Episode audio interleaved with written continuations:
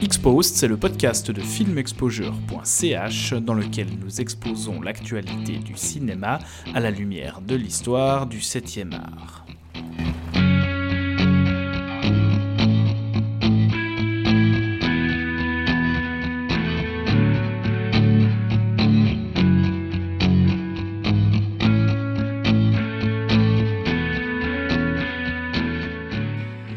Art particulièrement propice à l'autoréflexion et à la mise en abîme, le cinéma s'est très vite saisi de lui-même comme sujet privilégié. Ses métiers, sa vocation, ses coulisses, son histoire.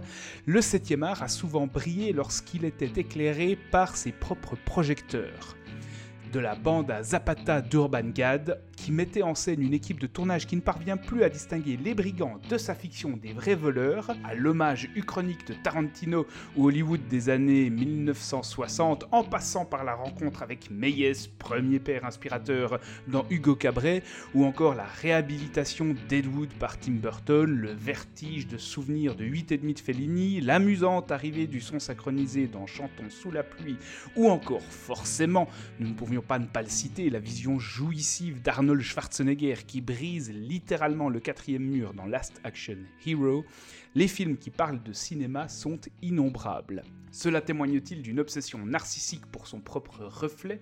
Faut-il en déduire que ce retour sur soi qui prend souvent la forme de bilan fait office d'étape indispensable à tout grand cinéaste? En tout cas, à l'heure où Damien Chazelle s'intéresse lui aussi à l'histoire de sa propre industrie, nous avons décidé de parler de films davantage portés sur l'intime. La sortie du nouveau film de Steven Spielberg, de Fablemans, qu'on pourrait qualifier d'autobiopique, sera l'occasion pour nous de nous intéresser à une série de films qui dépeignent le cinéma comme une vocation ou comme une passion dévorante. Une série de films dans lesquels les personnages vouent leur vie entière au cinéma, au détriment parfois des autres dimensions de leur existence.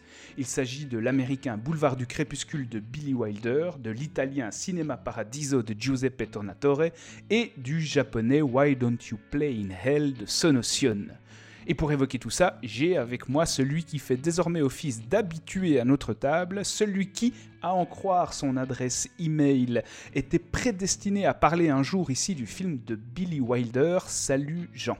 Salut. Et celui qui a littéralement dédié sa vie au cinéma vecteur d'émotions kinétiques, l'argonaute parti à la recherche des perles méconnues du cinéma d'action international. Je veux bien sûr parler d'Alex. Salut Alex. Salut. Bienvenue dans Exposed épisode 21 dans lequel nous parlerons des Fablemans de Spielberg et des vies dévouées au cinéma. Would you like to know more? Bon alors voilà, comme euh, je viens de le dire, on va commencer par parler du dernier film de Spielberg qui est sorti il y a déjà quelques temps aux États-Unis, fin de l'année 2022, étant donné que c'est l'impératif pour être éligible à la course des Oscars. Et évidemment, on se doutait bien que Spielberg prétendait euh, y être nominé. Il sort tout bientôt, alors je ne sais pas si ce podcast sortira quand le film est déjà sorti en France et en Suisse, mais en tout cas il va sortir début 2023 chez nous, je crois en février, si je dis pas de bêtises. Le film a fait un immense flop aux États-Unis. Il a rapporté à peine la moitié de son budget, 20 millions pour un budget de plus de 40 millions. On verra ce que lui réserve euh, le sort européen. Maintenant que le film a en plus gagné le Golden Globe du meilleur film, du meilleur réalisateur, peut-être que ça lui réserve un accueil un peu plus favorable, voire même une ressortie aux États-Unis. J'en sais rien. Est-ce que ça préfigure un triomphe, un triomphe aux Oscars? Quoi qu'il en soit, on va en parler. Euh, mais l'un de vous va sans doute nous le pitcher avec un grand plaisir. Je vois vos yeux se plisser. Qui veut pitcher le film de Spielberg? Alex, t'as déjà pris ton souffle, on y va Ouais, alors euh, dans les années 50, t'as un, petit garçon qui, euh, dont les parents l'amènent au cinéma pour la première fois et il va voir euh, sous le plus grand chapiteau du monde de, de Cecil B. 2000. Et, et bah, pour lui, c'est une, une, révélation et il est particulièrement marqué par une scène euh, d'un crash entre un train et une voiture. Et euh, très vite, il demande pour, euh, pour son Hanouka à recevoir. enfin, non, oui, c'est ça. Il demande mhm. à recevoir un train miniature qui va en fait se faire, qui va faire cracher plusieurs fois à répétition. Et finalement, il va se saisir, il va s'emparer de la caméra 8 mm de son père pour filmer et donc immortaliser le, le crash qui, qui hante ses rêves. Euh, plus tard, sa famille euh, déménage en Arizona où il continue de faire des films avec, enfin, des films de famille, quoi. et, et encore plus tard, chez les Scouts, il commence à faire des films un peu plus, un peu plus élaborés, notamment un c'était quoi le premier ah, a un espèce de western et ensuite un, un film de guerre, donc. Deuxième guerre mondiale, le Euh, deuxième. ouais. Deuxième guerre mondiale, ouais. Et euh, finalement, la famille se, déménage en Californie, euh, où, euh, où il va donc bah, devenir l'homme qui sera un, grand réalisateur. Quoi. Donc c'est une histoire donc, inspirée par la vie de Steven Spielberg. Personne n'est expressément nommé, ils ont changé les noms, ils ont changé plusieurs choses par rapport à, à sa vraie vie, mais donc c'est un... T'avais dit un auto-biopic, euh, Mhm. bon, un peu fictionnalisé bien sûr. Comme, tout, comme tous les biopics, en fait. Enfin, il y a toujours oui, une oui, part oui, de, pas, un de fiction. pas un euh. documentaire quoi. Ouais. Mais euh, en fait, ça, bah, ça, ça rejoint ce que dit le personnage de Sammy, donc le personnage principal qui s'appelle Sammy dans le film. À un moment, il dit, euh, ah un personnage qui lui demande pourquoi il a fait, il a pris, il a fait tel choix pour, pour faire son film. Et lui, il lui dit, je sais pas, peut-être pour rendre mon film plus efficace, quoi. Peut-être pour, pour, pour faire en sorte que mon film soit meilleur.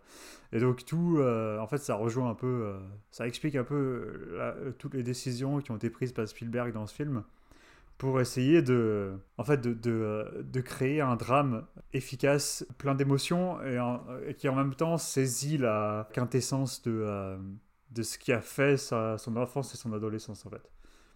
Je pense que c'est à, peu près ça le projet du film. Euh, donc voilà, ouais, moi j'ai euh, j'ai vraiment beaucoup aimé. Je m'attendais pas, je m'attendais pas forcément euh, à ce que ce soit aussi. je m'attendais pas à ce genre d'émotion en fait. Je sais que Spielberg, peut faire les émotions avec une certaine facilité, mais là il y y, a quand même des scènes qui m'ont paru assez âpres pour les personnages et où vraiment Spielberg il laisse, euh, il, a toujours des moments de réalisation qui sont incroyables, mais il laisse, j'ai l'impression plus que d'ordinaire, s'exprimer ses acteurs en fait pour faire passer euh, ces émotions qui sont au centre du film. Tu, penses, tu penses à quoi comme, euh, comme émotion un peu plus âpre que d'habitude? Bah, c'est euh, parce qu'en fait c'est un coming of age, mais en fait embourbé dans ce coming dans ce coming of age, il y a bah, il y a la destruction de la cellule familiale euh, qui pour lui était euh, était extrêmement importante, et en même temps il y a le fait que le personnage euh, réalise qu'il ne peut pas être celui que son père voudrait qu'il soit, celui que sa famille voudrait qu'il soit, et que et qui réalise en fait que ben il y a une seule manière pour lui de donner du sens à ce qui se passe dans sa vie, et c'est au, travers des images. Parce qu'en fait, le, personnage, on va, en, on va en reparler plus tard, mais il, il a fait une découverte quand même essentielle par rapport à sa famille à travers ces images qu'il manipule. Mhm. Et donc il se rend compte à ce moment-là du pouvoir qu'elles peuvent avoir. C'est âpre dans le sens où c'était, comme il le dit, c'est pas un hobby, c'était, c'était sa, sa raison d'être. Et pour lui, en fait, jusque-là, il avait, il s'était pas rendu compte que ça pouvait avoir des effets aussi dévastateurs, en fait. Et vu que, en fait, ses yeux, c'est un peu, pour lui, ses yeux, c'est un peu sa caméra, bah, tout ce qu'il voit, tout ce qu'il vit, ça a le potentiel, ça a un potentiel soit euh, d'exultation de la vie, soit euh, de, euh, de destruction de, euh, de, de ce qui a été établi, en fait, de ce qui a été acquis. Euh, donc il y a des scènes spécifiques qui sont, qui sont extrêmement, qui sont extrêmement, qui ont, beaucoup de puissance émotionnelle en fait. Donc la- sa mère dans le placard tout seul, ou la scène de séparation, on en avait parlé Thomas vite fait, la scène de d'arriver dans la nouvelle maison en Californie. Et, et là, tu vois, il y a un beau contraste où on voit que euh, que le- la joie est amère en fait. Mhm. Euh, et c'est une euh, voilà, c'est pas forcément un truc euh, auquel je m'attendais en, en lançant le film, mais ça m'a ça m'a beaucoup plu. Ok. Et toi, Jean, je crois que t'es... On n'en a pas parlé encore, tu as juste semé un petit message Mhm. comme ça pour nous dire que c'était un peu ce que tu redoutais, donc euh, j'en déduis que tu as été moins... que Oui. que moins positif, moins élogieux que, que Alex, moins conquis par le film. Non, mais je suis, je suis loin de, euh, de détester le film, hein, cela dit. Bah, J'ajouterais par rapport au récit que euh, tous les déménagements sont en fait liés à la, la situation des parents et à, à la séparation de leur couple. Enfin, pas tout de suite, on comprend qu'ils partent en Californie parce que celui qui est appelé Oncle Benny, mais qui est, qui est l'ami du père hein, du, du, garçon et qui plutôt l'ami de la, mère en réalité. Qui est joué par Seth Rogen. Ouais. Euh, sème une forme de trouble hein, dans, leur couple hein, avant la séparation qui viendra ensuite. Donc il y, a tout un motif du divorce. Euh, je parle de ça, bah, c'est un peu ce que je, je, redoutais avant de voir le film. C'est que, euh, oui, c'est une partie de la vie de, de Spielberg hein, qui, qui, infuse tout son cinéma, en fait. Euh, et qui qu'il a indirectement traité de, de, manière très personnelle.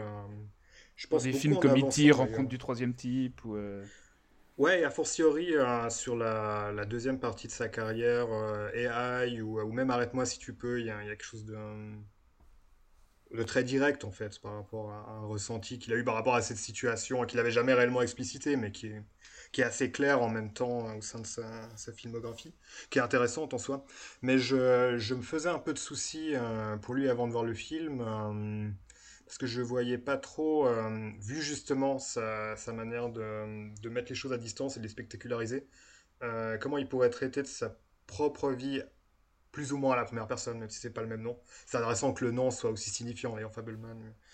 Euh, comment il pourrait faire ça sans que ce soit euh, sentimentaliste euh, et ou autopromotionnel Il évite assez bien le, premier piège. Hein. Bah, comme tu le dis, Alex, c'est beaucoup dans, dans, du doux amer ou dans, dans une âpreté qui est réelle mais qui n'est pas non plus imposée. Euh, je pense qu'il réussit moins le, deuxième pan de cette question. L'autopromotionnel. Euh, oui, enfin sans que ce soit, euh, il n'est pas là pour vendre des petits pains, mais il y a, y a quelque chose de très biographie autorisée qui était, je pense, inévitable avec ce film. On pourrait entrer dans les détails de ce qui me plaît ou me plaît moins, mais je pense qu'il est plus réussi à partir de l'arrivée en, Californie que, dans la partie à Phoenix ou, ou celle avec, avec l'enfant. Euh, ouais, le, début du film me laissait assez circonspect. Euh, la, bah, la, scène au cinéma avec le film de 2000, euh, c'est pas interdit de faire des, des, scènes avec des enfants qui s'émerveillent au cinéma. Il y, en a, il y en a des très bien, je sais pas, dans l'esprit de la ruche ou une longue journée qui s'achève, mais il y a quelque chose de complètement programmatique. C'est vraiment le, le, le regard du petit garçon avec le, Spielberg look, enfin le plan qu'on on peut trouver des montages YouTube de ça sur l'entier de, de, sa filmo. Il y a Ouais, c'est comment dire? Il avait presque pas besoin de le faire, c'est tellement prévisible que, c'est un peu prémâché. Euh, ça me paraît plus intéressant à partir du moment où le, garçon devient adolescent et, et découvre la, puissance de l'image, tout le, tout le rapport à, ce qu'il trahit ou révèle de sa mère, le, lien que ça crée entre eux, cette forme d'inceste émotionnel. Euh, le rapport à ses camarades de classe aussi, ce truc assez intéressant sur la starification où il se venge de personnes qui le martyrisent, en tout cas plutôt d'un des deux par rapport à deux personnages euh, en le starifiant parce que parce qu'il doit filmer un dimanche à la plage d'adolescents, je sais plus quelle est la cérémonie qu'il est autorisé à filmer pour les montrer ensuite au bal de promo, mais sur la, revanche par le euh, presque par le don d'une gloire à l'autre personne. Je crois qu'il y a là quelque chose de très curieux et d'assez intéressant par rapport à, ce qu'a fait euh, Spielberg au sein de son œuvre. Euh, le casting est globalement euh, avisé, mais j'ai l'impression que ça révèle aussi que, en fait, c'est pas à mes yeux un très bon directeur d'acteur. Enfin, il y, a un truc dans le jeu du film. Ça, ça, ça, ça a jamais, ça a jamais été le cas. Ça selon moi, euh, pour moi, c'est une des grandes faiblesses de Spielberg. C'est rarement sans forter, mais sur un sujet comme ça, ça, ça se sent. Enfin, le film n'est pas catastrophique non plus. Il y a des seconds rôles qui sont bien. J'aime, euh, j'aime beaucoup le, euh, la, la, copine qui l'amène au bal, enfin, la manière dont elle joue, ses réactions. La copine chrétienne, fan de Jésus, qui est toute contente de, la, la philosémite, ouais. parce que ouais, exactement. Ou la, la petite sœur, enfin il y a c'est Freud... bah, freudien est correct, mais il y a des films où il a été beaucoup mieux. Je, trouve Michelle Williams c'est un peu étrange. Il y a quelque chose de. Mais ils sont tous un, peu outrés, un peu figés. Euh, alors qu'on leur a probablement laissé une certaine marge de manœuvre justement pour des formes d'impro. De... Ça... Je crois qu'il y a là quelque chose qui trahit aussi euh, l'aspect un peu fabriqué du film et sa, difficulté à, sortir de, certains clous. Mais avec un classicisme tout à fait plaisant et, euh, des beaux moments. Enfin, par exemple, la, scène avec Lynch en Ford est, est, très bien. Enfin, super ça. Ce serait très drôle. Surtout que personnellement, j'étais pas du tout au courant de, de ce caméo. euh, de ce caméo. Ouais, on reconnaît pas tout de suite, on dirait presque Godard ou. Et puis en même temps, bon, c'est un film qui se termine euh, dans les studios. euh, Enfin, il y, a- il y a un abandon de sa famille qui est. Bon, quel sujet en même temps, mais euh, je trouve un peu curieux que ça se, ça se conclue entièrement dans le, dans le monde du spectacle. Ouais, enfin voilà pour des impressions un peu générales. Ah ben ça, la conclusion, elle rejoint ce que disait son grand-oncle au milieu du film. Oui, c'est une trahison de. Bah, c'est un choix qu'il doit faire, quoi, entre, entre sa, sa fidélité à sa famille ou son attirance, euh, son appétence pour euh, la création. C'est un motif qu'on va retrouver dans, Dans- dans Cinéma Paradiso, ça. Mais même, même dans, tous les, dans, dans tous les films. dans tous les films dont on va parler, dans énormément de films Ouais. qui parlent de- d'une vocation artistique qui t'appelle vers un destin euh, qui nécessite que tu, que tu mettes une distance avec, euh, avec tes proches. Mais dans Cinéma Paradiso, il y a un discours qui est extrêmement semblable à, à celui Ah bah du oui, grand tout à oncle fait. euh, dans Spielberg. ouais. Ouais, ouais. Les deux films se ressemblent, ouais, leurs défauts. Dans leurs défauts. On parlera de l'autre. hein. Mais cette fin est intéressante parce que c'est. euh, euh, je connais pas exactement là le lien direct avec Spielberg. C'est très possible qu'il ait rencontré Ford dans un bureau. et de- Mais euh, il Mm. n'a pas vraiment commencé au cinéma, il a commencé à la télé en fait. Euh, Enfin, il y a quelque chose de. La Non, télé, mais, mais ils, le film. mais ils en parlent quand ils reçoivent la, lettre- la lettre. La lettre, Avec là, ils en parlent. ouais. Oui, parce Mais que le dit- père il est dit- ingénieur. Dans la lettre, ouais. c'est dit qu'il va bosser à la télé d'abord. Mais En fait, il va, il va dans les studios pour rencontrer, Hmm. il va dans les studios pour rencontrer Pardon, le producteur ouais. ou je sais pas quoi, et il se trouve en fait que bah, Ford, euh, il a son bureau de l'autre côté. Enfin voilà quoi. C'est, sûrement un énorme raccourci, mais bon. Voilà. Ouais, autant pour moi. Et donc toi, Thomas, t'en as pas beaucoup parlé? Euh, non, moi j'ai beaucoup aimé le film. euh, j'ai- je redoute toujours un peu les Spielberg parce que c'est vraiment une fois sur trois, euh, lui et moi. Soit ça passe vraiment pas du tout, soit parfois j'adore certains de ses films. Je pense qu'un un de ses films sur cinq, je les adore vraiment.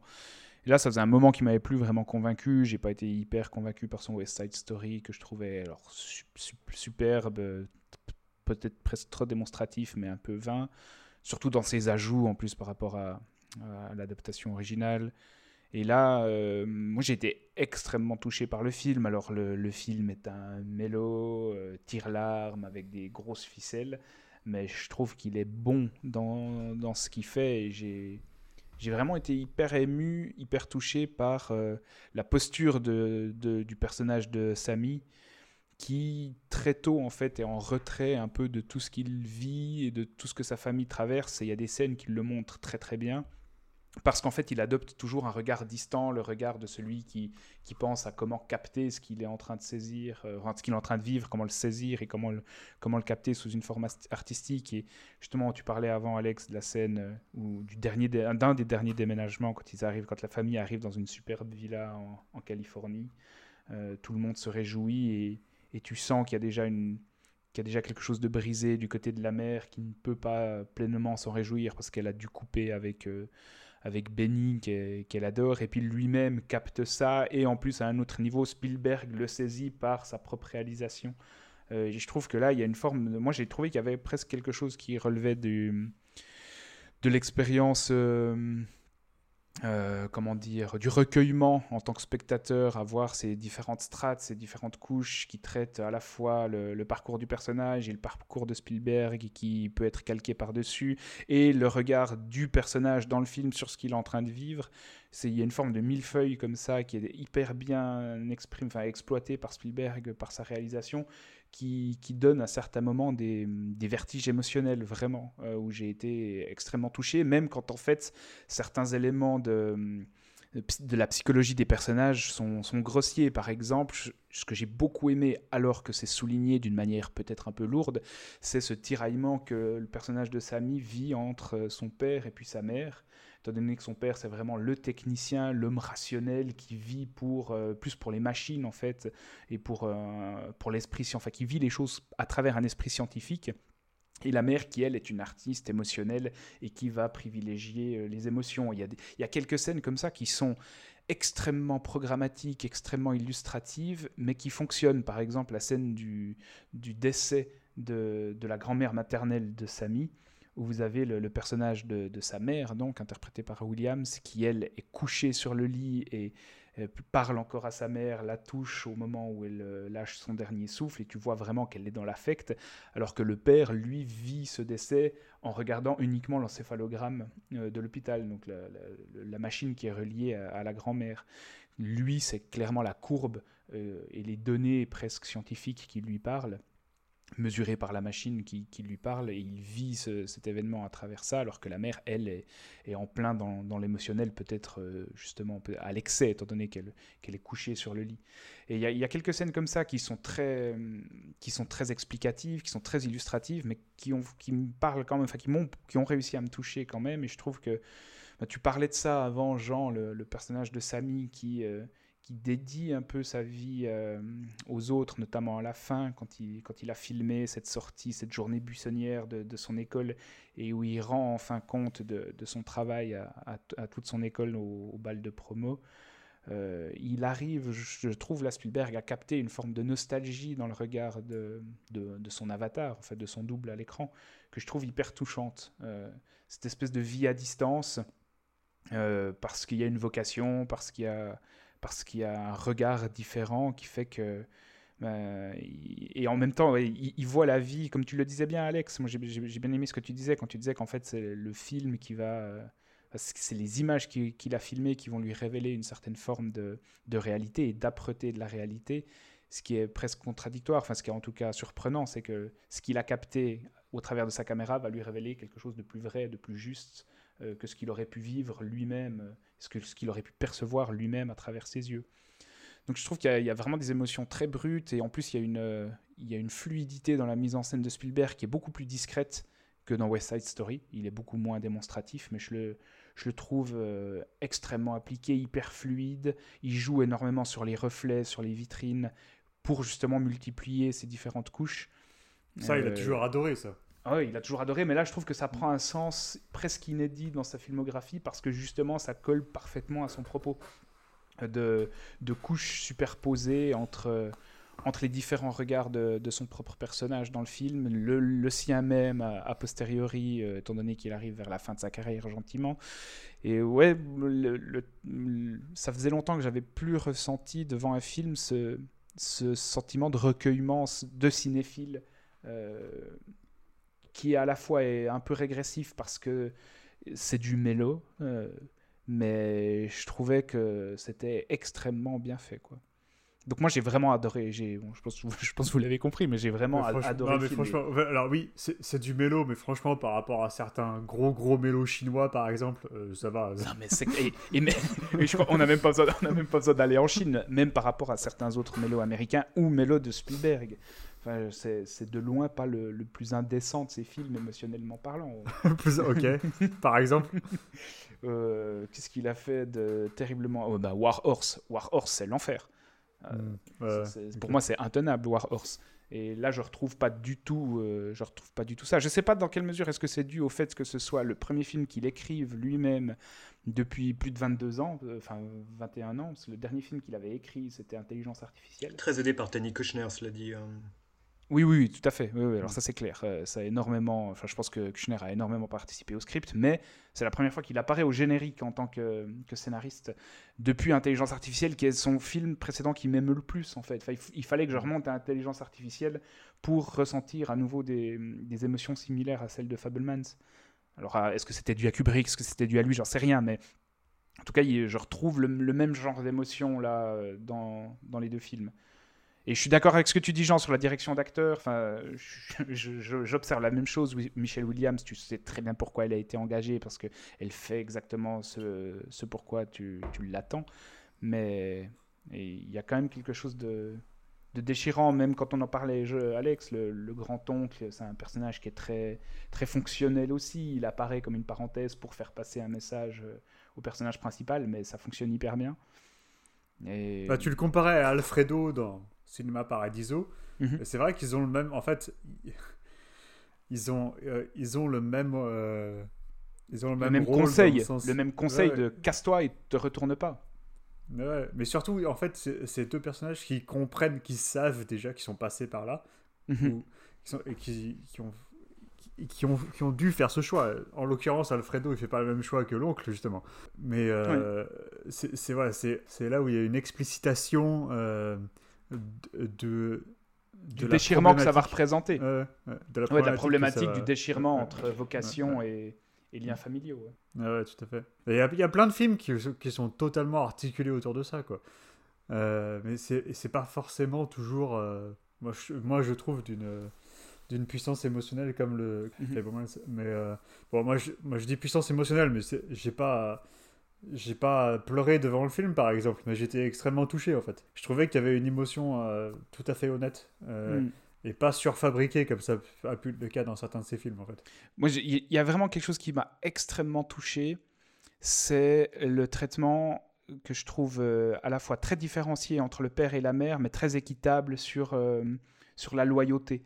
C'est-à-dire que euh, les deux personnages sont extrêmement différents. Il a du ressentiment certainement à l'égard des deux pour des raisons différentes, mais en même temps, il arrive à les filmer sans les accabler ni l'un ni l'autre. Le père est à la fois très touchant à la fin quand ils sont à Los Angeles, les deux dans le même appartement. Et ça m'a pulvérisé ça. Et la mère elle-même est extrêmement touchante aussi. Tu parlais de la scène où elle est dans le placard et où elle découvre euh, les images qu'il avait saisies pendant leur, euh, leur camping, euh, leur voyage au camping, leurs vacances. Et là, j'ai trouvé qu'il y, avait, qu'il y avait une forme de, de dignité et de, de, loyauté à l'égard des deux. Même le rival est traité assez décemment, en fait. Ah ouais, ouais, ouais. Ouais, totalement, ouais le rival qui jusqu'à la fin l'encourage aussi à aller dans, dans, la voie de sa vocation en lui offrant une Bolex euh, euh, comme, euh, comme, dernier, comme dernier cadeau d'adieu, hein, c'est clair. Mais c'est un film, je pense que c'est un film qui comprend que, que les gens sont, que, enfin, dans ces situations-là, les gens sont pas forcément mauvais ou bons en fait. C'est en plus, la mère, à un moment, quand ils arrivent en Californie, là, elle sort de la voiture, elle va, elle va s'écrouler un peu plus loin sur le bas-côté de la route. Et Sammy va la voir et euh, finalement elle finit par lui dire euh, bah, ce que je vais faire c'est que c'est euh, Bert, Bert Fabermans c'est un homme décent bon et qui m'a qui m'a jamais fait de mal quoi donc bah, je vais je vais rester marié à lui quoi. C'est la voix de la raison à ce moment-là qui parle chez elle. Enfin, elle, elle essaie jusqu'au bout de faire, de, de, faire ce qu'il faudrait qu'elle fasse hmm. pour maintenir la, la, famille ensemble. Mais euh, je pense que c'est un film qui comprend que c'est pas c'est rien de, de, rien dans les émotions en fait, mais malicieux. Euh, c'est euh, bah, c'est des choses c'est des choses qui voilà qui, et même et même le, le personnage joué, joué par par Seth Rogen, tu sens que en fait il, il c'est jamais lui qui s'impose non plus quoi. Et, et il accepte voilà il accepte de, de disparaître disparaître de l'image littéralement s'il le faut quoi pour, euh, mhm. pour le bien de la famille. Alors je pense que je pense que Spielberg il a peut-être du ressentiment pour ses parents, euh, mais en même temps assez peu de jugement en fait. Et le film est dédié à son père. Ouais.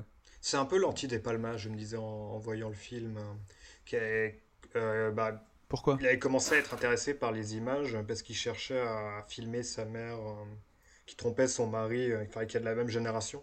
Enfin, il y a une scène primitive qui est.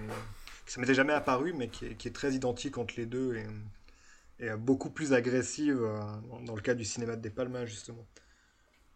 Qui a jamais traité euh, de manière vraiment frontale ce sujet. Euh. Sinon, peut-être dans Home Movies, qui, qui, revient un peu là-dessus. Mmh. Mmh.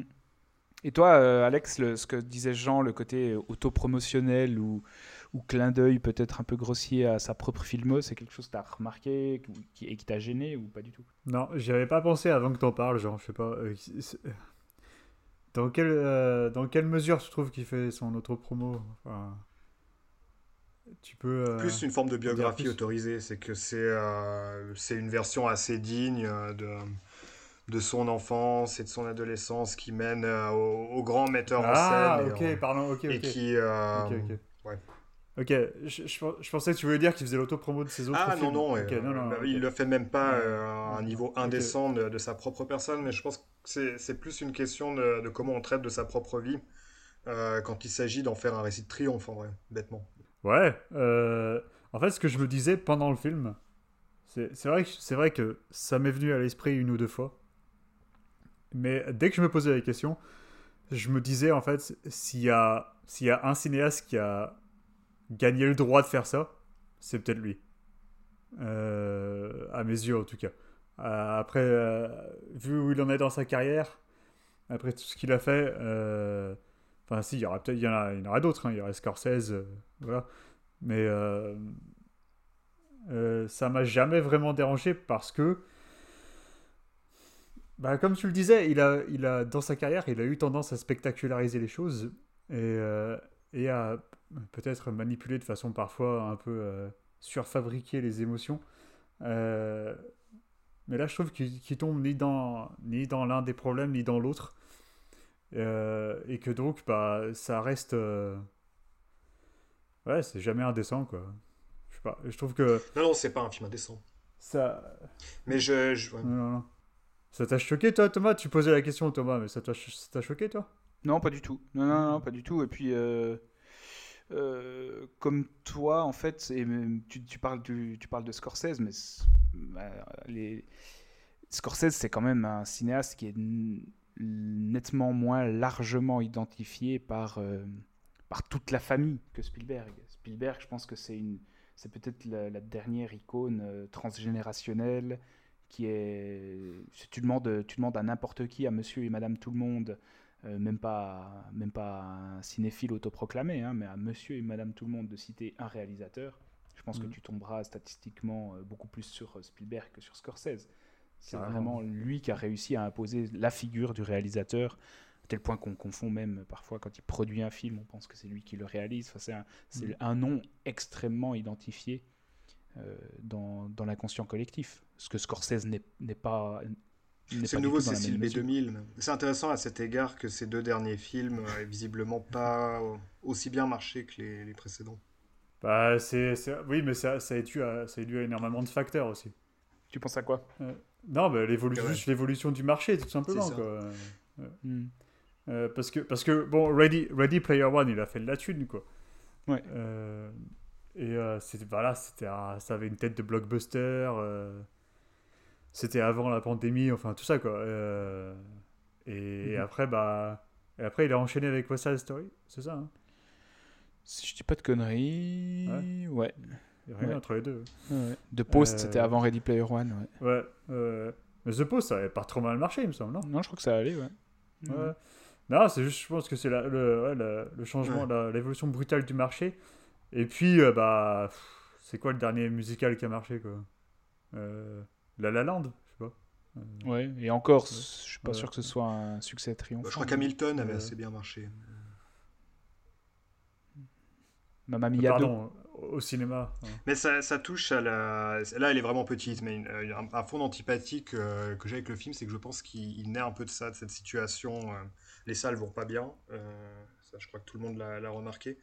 Et je spécule à moitié sur le fait que ça va être le premier d'une, je l'espère, pas trop longue série de films qui nous disent que c'est génial d'aller au cinéma. Il y, a le, il y a Damien Chazelle qui a l'air d'être sur cette ligne, je crois le Sam Mendes aussi, le, prochain. Euh, je crains un peu l'effet, euh, vous vous rappelez peut-être de ces spots qu'il y avait sur les DVD qui disaient de ne pas télécharger, qui donnaient absolument envie de télécharger au lieu de racheter un DVD vu qu'on devait subir ces, ces 8 minutes. Euh, il y, a une célébration du cinéma et de la salle qui est bon, en fait, un diagnostic du sérieux problème qu'ont maintenant les, salles en termes de, fréquentation. Ça va aussi avec mhm. une grande difficulté des, des, grands cinéastes américains actuels à, filmer l'époque contemporaine. C'est quand même assez fou le nombre de films de, cinéastes de, premier plan qui, euh, qui se passent durant leur enfance, leur adolescence, euh, quand ça ne les concerne pas directement, c'est au moins dans une époque passée. Hein il y, a, aussi un, blocage par rapport aux au contemporains qui est, euh, qui est un peu symptomatique. Et même les, les films qui, qui sont censés parler, euh, qui sont censés le plus parler de notre époque, sont des films qui se déroulent pas forcément à notre époque. Euh, enfin, le dernier film de Noah Baumbach, White Noise, qui parle très explicitement de notre époque, ne s'y déroule pas forcément. Il y, a peu de films effectivement ancrés dans, dans le présent.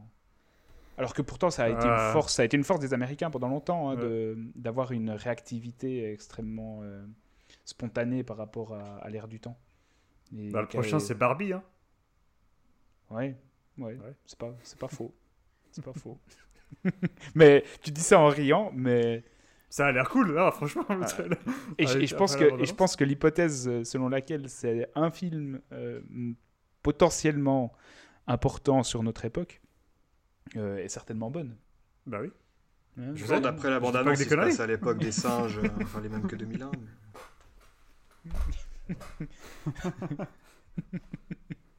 C'est ça, oui, c'est Et sûrement sinon, ça. qu'est-ce que vous avez pensé de parce qu'on ne l'a pas cité, on l'a pas, on n'en a pas parlé de Gabriel Labelle et qui joue le rôle de, de Samy? Du moins, euh, la, majeure partie du film, c'est lui qui, qui l'interprète. Bon, on voit la ressemblance physique à l'évidence, mais euh, ça m'a pas particulièrement euh, dérangé. Euh, en même temps, comme tu le disais, il est tellement dans une position de- d'observation et de, ouais, de, de récepteur par rapport à, des personnes qui sont des fois plus force de proposition. Euh, J'étais en fait pas très concentré euh, sur lui. Hmm.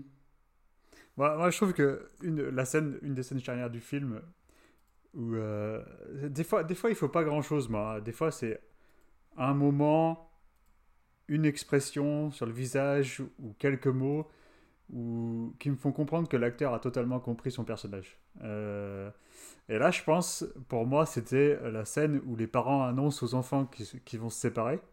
Et lui Et où, observe depuis l'escalier. Lui observe depuis l'escalier et, et voit dans le miroir Mhm. il se voit dans le miroir filmer la scène alors qu'il ne la filme pas. Euh, et en fait, il a l'air troublé par cette vision. Euh, c'est-à-dire, il y a un contre-champ sur lui ensuite. Où il a, pendant une seconde, il a, peur de- il a pas l'air de comprendre ce qu'il a vu. Et la se- seconde suivante, il a l'air d'avoir totalement compris pourquoi il l'a vu. Euh, et euh, voilà, pour moi, ça veut dire, ok, c'est bon, il a, il a compris quel était son job quoi, dans le film. Que, quel était son rôle et comment il voyait le- comment ce personnage voyait les choses quoi.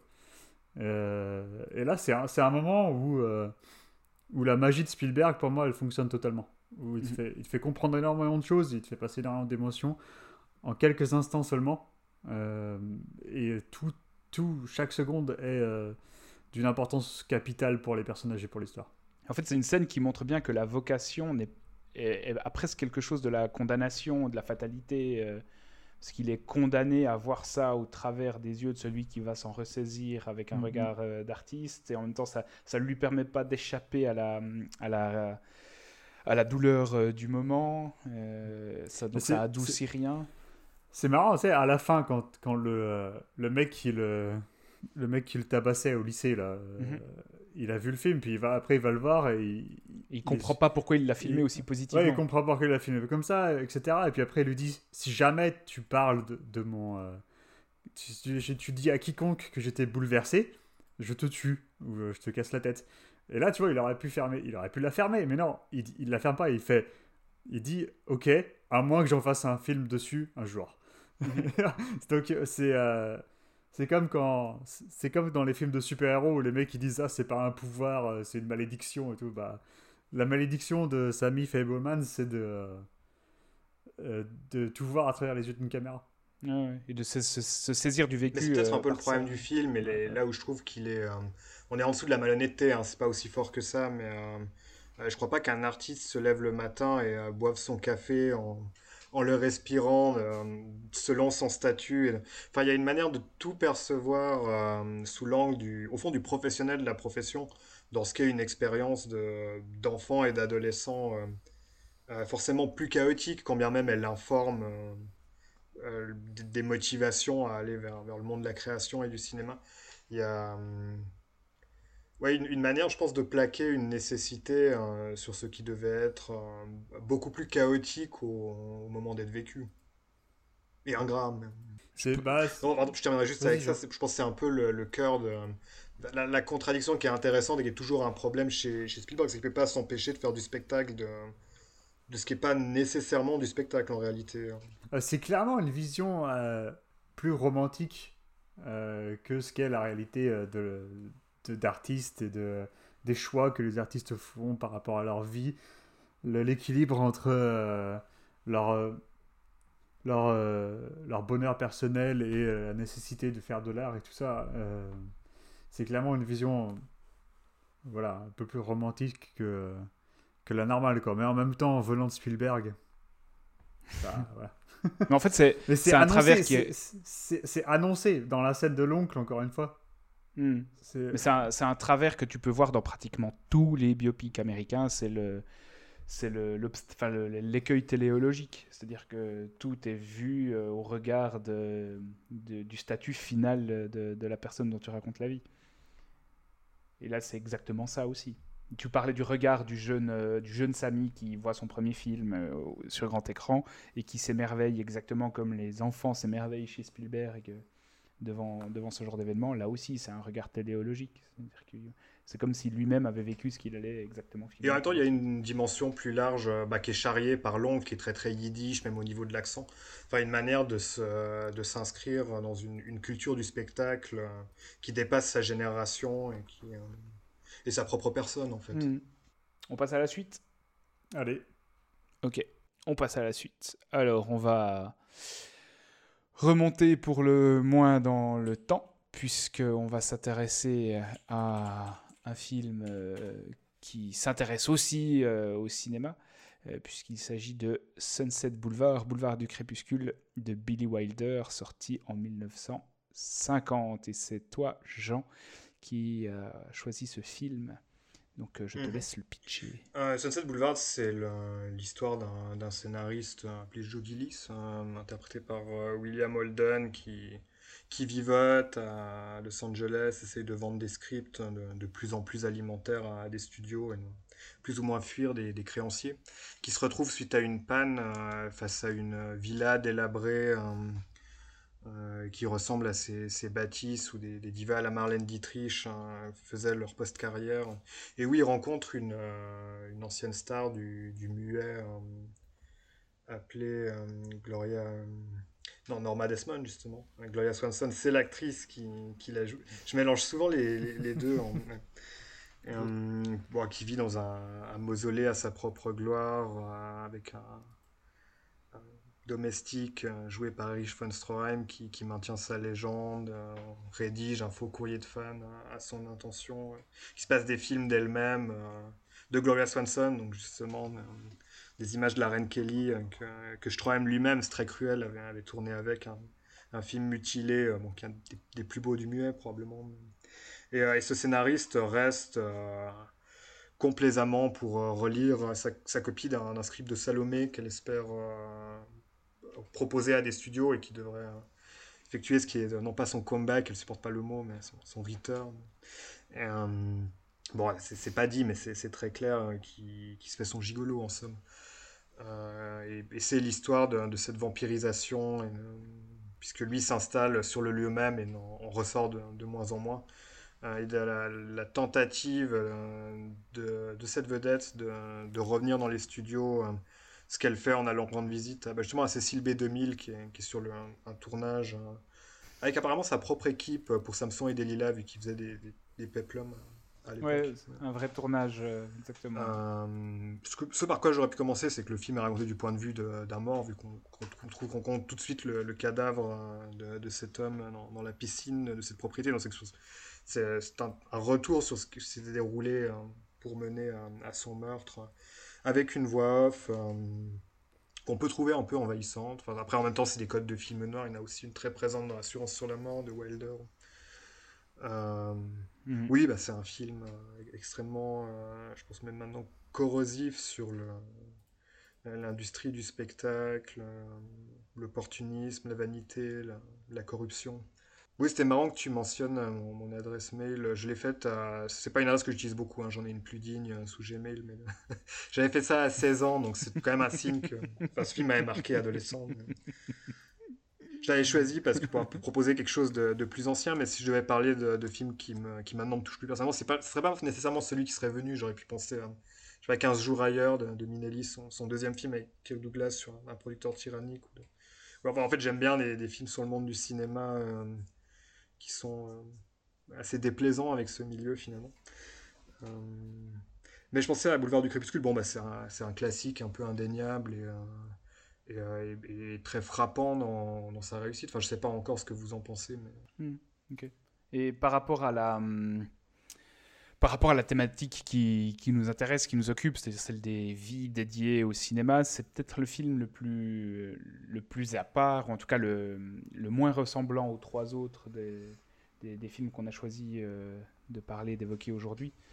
Euh, parce qu'en fait, c'est plus une vie dédiée, mais euh, avec une certaine forme d'amertume, et c'est pas celle du réalisateur, parce qu'on est, on est quand même encore dans, largement dans la première moitié de la carrière de Billy Wilder mais c'est plus ce regard euh, rétrospectif d'une actrice, euh, donc Norma Desmond dans le film, mais aussi Gloria Swanson, en fait, on a très bien parlé, cette espèce de... Là aussi, c'est surcouche, euh, parce qu'on a le personnage de Desmond, mais on a aussi l'actrice Swanson, qui était elle-même une actrice du muet, qui n'était pas complètement oubliée, loin de là, à l'époque des Boulevards du Crépuscule, mais qui, qui appartenait quand même à, à l'ère du muet, qui a été dirigé par euh, Stroheim, qui, joue, qui joue, qui interprète euh, le personnage de Max, son valet gigolo dans le film. il, y a, quelque chose d'intéressant là aussi euh, par rapport à, à, cette, à cette dévotion pour le cinéma qui mm. devient maladive et qui, qui, qui fait clairement décliner son personnage. Euh, et là, c'est pas le metteur en scène, c'est l'actrice avec quelque chose euh, qu'on peut discuter aussi hein, de, très cruel sur le, vieillissement des, des, comédiennes. Euh, en même temps, d'assez pression, enfin, le rôle que joue la, chirurgie esthétique dans le film, ça m'a frappé en le revoyant, que, ce, enfin, que ce soit autant un sujet en fait dans, mhm. les années 50. Et là, c'est clairement, c'est, clairement le cinéma vécu comme une, un ego trip, contrairement au Spielberg, où on a vraiment une, une, une vocation qui euh, bah, met peut-être à mal euh, un être intime. Là, on a, on a une, une gloire qui refuse en fait d'avoir été oubliée et qui par ego va, va tout faire pour, euh, pour entretenir l'illusion du succès. Ouais, c'est peut-être ce que j'aime bien dans, dans, le film, et que je choisissais aussi un peu comme contrepoids par rapport au, au type de récit à la Fableman ou de mais le, le, le, culte du cinéma comme, euh, comme mortifère. cette villa est pratiquement un, oui, un mausolée, mais aussi une église. Ou, euh, mais c'est pas c'est pas perçu dans une. Euh, oui, d'ailleurs, même la scène de Queen Kelly qui est montrée. Enfin, il y, y a, des bougies, il y, a quelque chose d'extrêmement religieux, mais. Gothique. Tout à fait, ouais, de, très romantique en même temps mais de ne pas accompagner très positivement euh, par le, regard de, Wilder, c'est le moins qu'on puisse dire. C'est à la fois sardonique et menaçant. Il y, y, a des beaux moments de, de, de, pathétique aussi, où c'est assez tragique en fait, la, fausse conscience de cette personne, et c'est malheureusement assez drôle en même temps, vu qu'on n'est pas, vu qu'on ne partage pas son, le, le, délire dans lequel elle s'enferme mais, euh, mais qu'elle peut entretenir parce qu'elle est en capacité de, de payer d'autres personnes et de les avoir sous son, sous son, pouvoir. Il y a aussi quelque chose d'intéressant sur le, ouais, la, capacité à ce que d'autres personnes alimentent votre délire parce que, parce que vous les avez à votre merci en fait. Et parce que vous les avez à votre merci et aussi parce que vous y avez un intérêt personnel. Euh, typiquement le personnage du scénariste, Joe Gillis, est, euh, est, une forme d'opportuniste, de profiteur qui exploite clairement les failles de, de Norma Desmond. Et c'est peut-être là où Billy Wilder est le plus méchant à l'égard de, de l'industrie, parce que finalement, Desmond, elle est, elle est folle. Et, c'est un personnage qui souffre. Au, enfin, en tout cas, elle est représentée comme un personnage qui souffre, alors que Joe Gillis, il est beaucoup plus, euh, il est beaucoup plus. Oui, après, il passe à côté de l'amour euh, pour cette raison. Il échoue aussi à écrire un script qui est montré comme plus prometteur il, bah, il sacrifie son intégrité, en fait, mhm. simplement. Ce qui est un motif qui revient assez souvent chez, mhm. chez Wilder à cette période. Et les, les personnages qui n'en sortent pas du tout grandis non plus, c'est les producteurs. Euh, avec euh, Cécile B2000, très clairement la, la Paramount qui, qui a fait son beurre sur le, sur le dos de l'actrice pendant euh, l'ère du muet, qui, qui la jette comme une vieille chaussette quand elle ne le elle leur rend plus service. Et il y a presque quelque chose de prophétique par rapport à Wilder là, parce que lui-même, à la fin de sa carrière, alors qu'il a aussi fait les beaux jours de la Paramount, euh, je crois qu'il sera condamné à, vendre ses collections mm. d'œuvres d'art pour, euh, pour pouvoir encore tourner des films à la fin. Il y a cette espèce de d'amnésie euh, égoïste de, de l'industrie qui est déjà signifiée là, alors qu'on est on est quand même encore au début. Euh, il a un peu refait ce film d'ailleurs à cette époque avec Fedora, hein, où il y a de nouveau William Holden et une diva. Mhm, ouais. Et toi, Alex? Ouais, vous avez dit beaucoup de choses déjà. Euh, il y avait, euh, là, je lisais ce soir euh, qu'il y avait un critique à l'époque dans le Time qui avait écrit que le film c'était le pire d'Hollywood raconté par le meilleur d'Hollywood. Et effectivement, c'est c'est un beau résumé du film, je trouve. Et tu parlais tu parlais du fait que apparemment de cet effet c'est l'argent sur le dos de, cette actrice l'air du muet. Et en fait, c'est vraiment un, film où tu ressens la cruauté profonde de l'industrie, euh, dans le sens où euh, bah, ce passage justement entre le muet et le parlant a laissé sur le carreau des, bah, plein plein de stars en fait, qui n'ont pas, pu, euh, pas pu continuer à être des stars dès lors qu'il a fallu parler dans les micros, quoi. et qui ont voilà qui sont qui sont passés du statut bah, d'idole à, des inconnus. Euh, et euh, c'est ce dont souffre donc là, dans une moindre mesure, mais c'est de là que vient le, le mal qui dévore euh, la protagoniste du film. Ouais, c'est un, un, film extrêmement bien raconté qui mélange, le, qui mélange les codes du film noir avec la narration, avec la photographie et tout ça, et qui en même temps est. moi, je trouve, moi, je trouve que c'est c'est vraiment une, une, excellente comédie noire en fait. Il y a vraiment beaucoup d'humour noir. C'est euh, assez drôle, mais en même temps, ça fait grincer des dents. Euh, et voilà, ça révèle beaucoup de choses euh, sur, sur l'industrie hollywoodienne.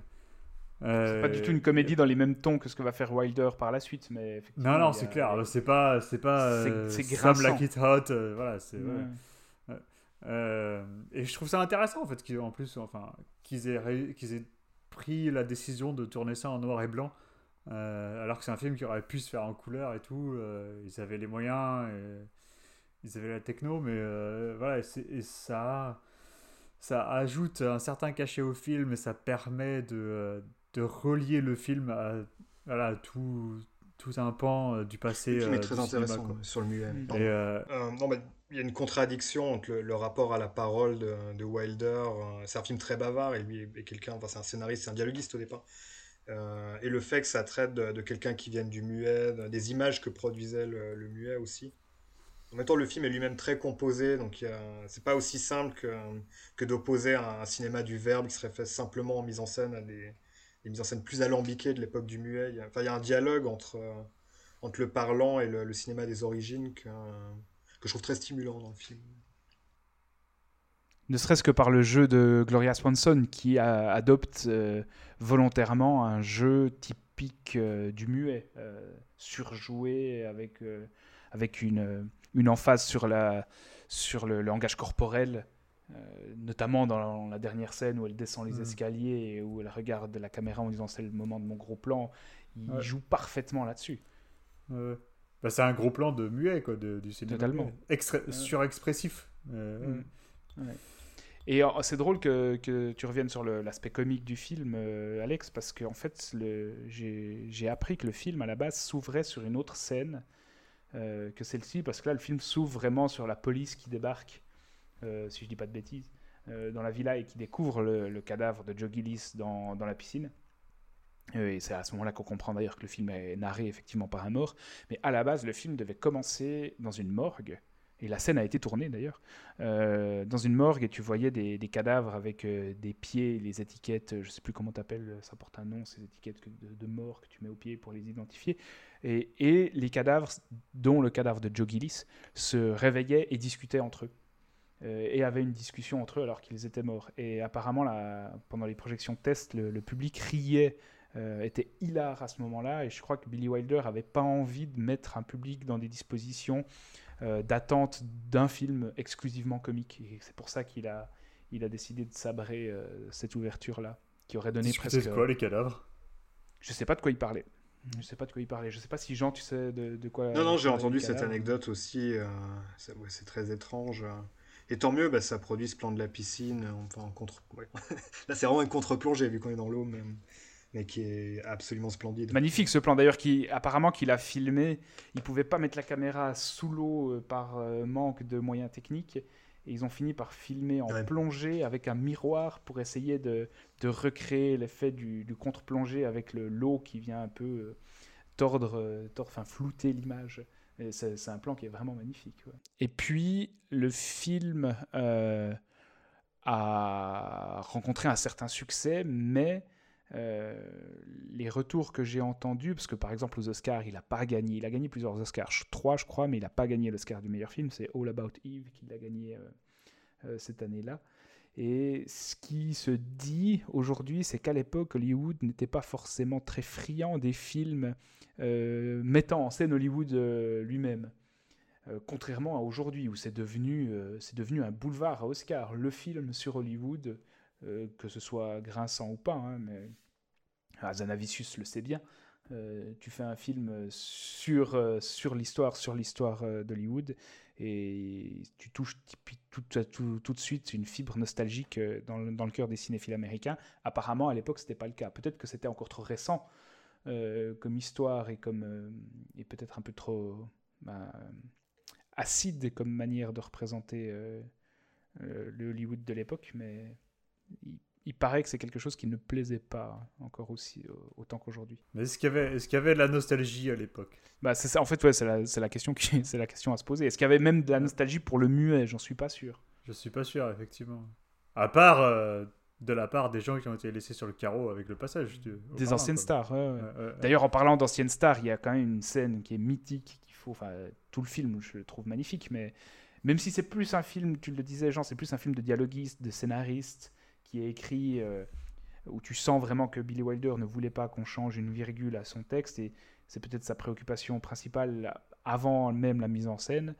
Euh, bref, c'est un film que je trouve magnifique, mais il y a une scène qui est, excellente, c'est la scène euh, de jeu de cartes où le personnage de Norma Desmond joue aux cartes, elle a l'habitude, c'est les, les, seules personnes qui viennent encore dans, sa, dans son immense demeure, c'est des anciens camarades d'Hollywood, des anciennes gloires comme elle. Et là, on trouve autour de la table H.B. Euh, Warner, Buster Keaton et puis euh, Anna Q. Nilsson qui joue aux cartes avec elle. Et ça, c'est superbe.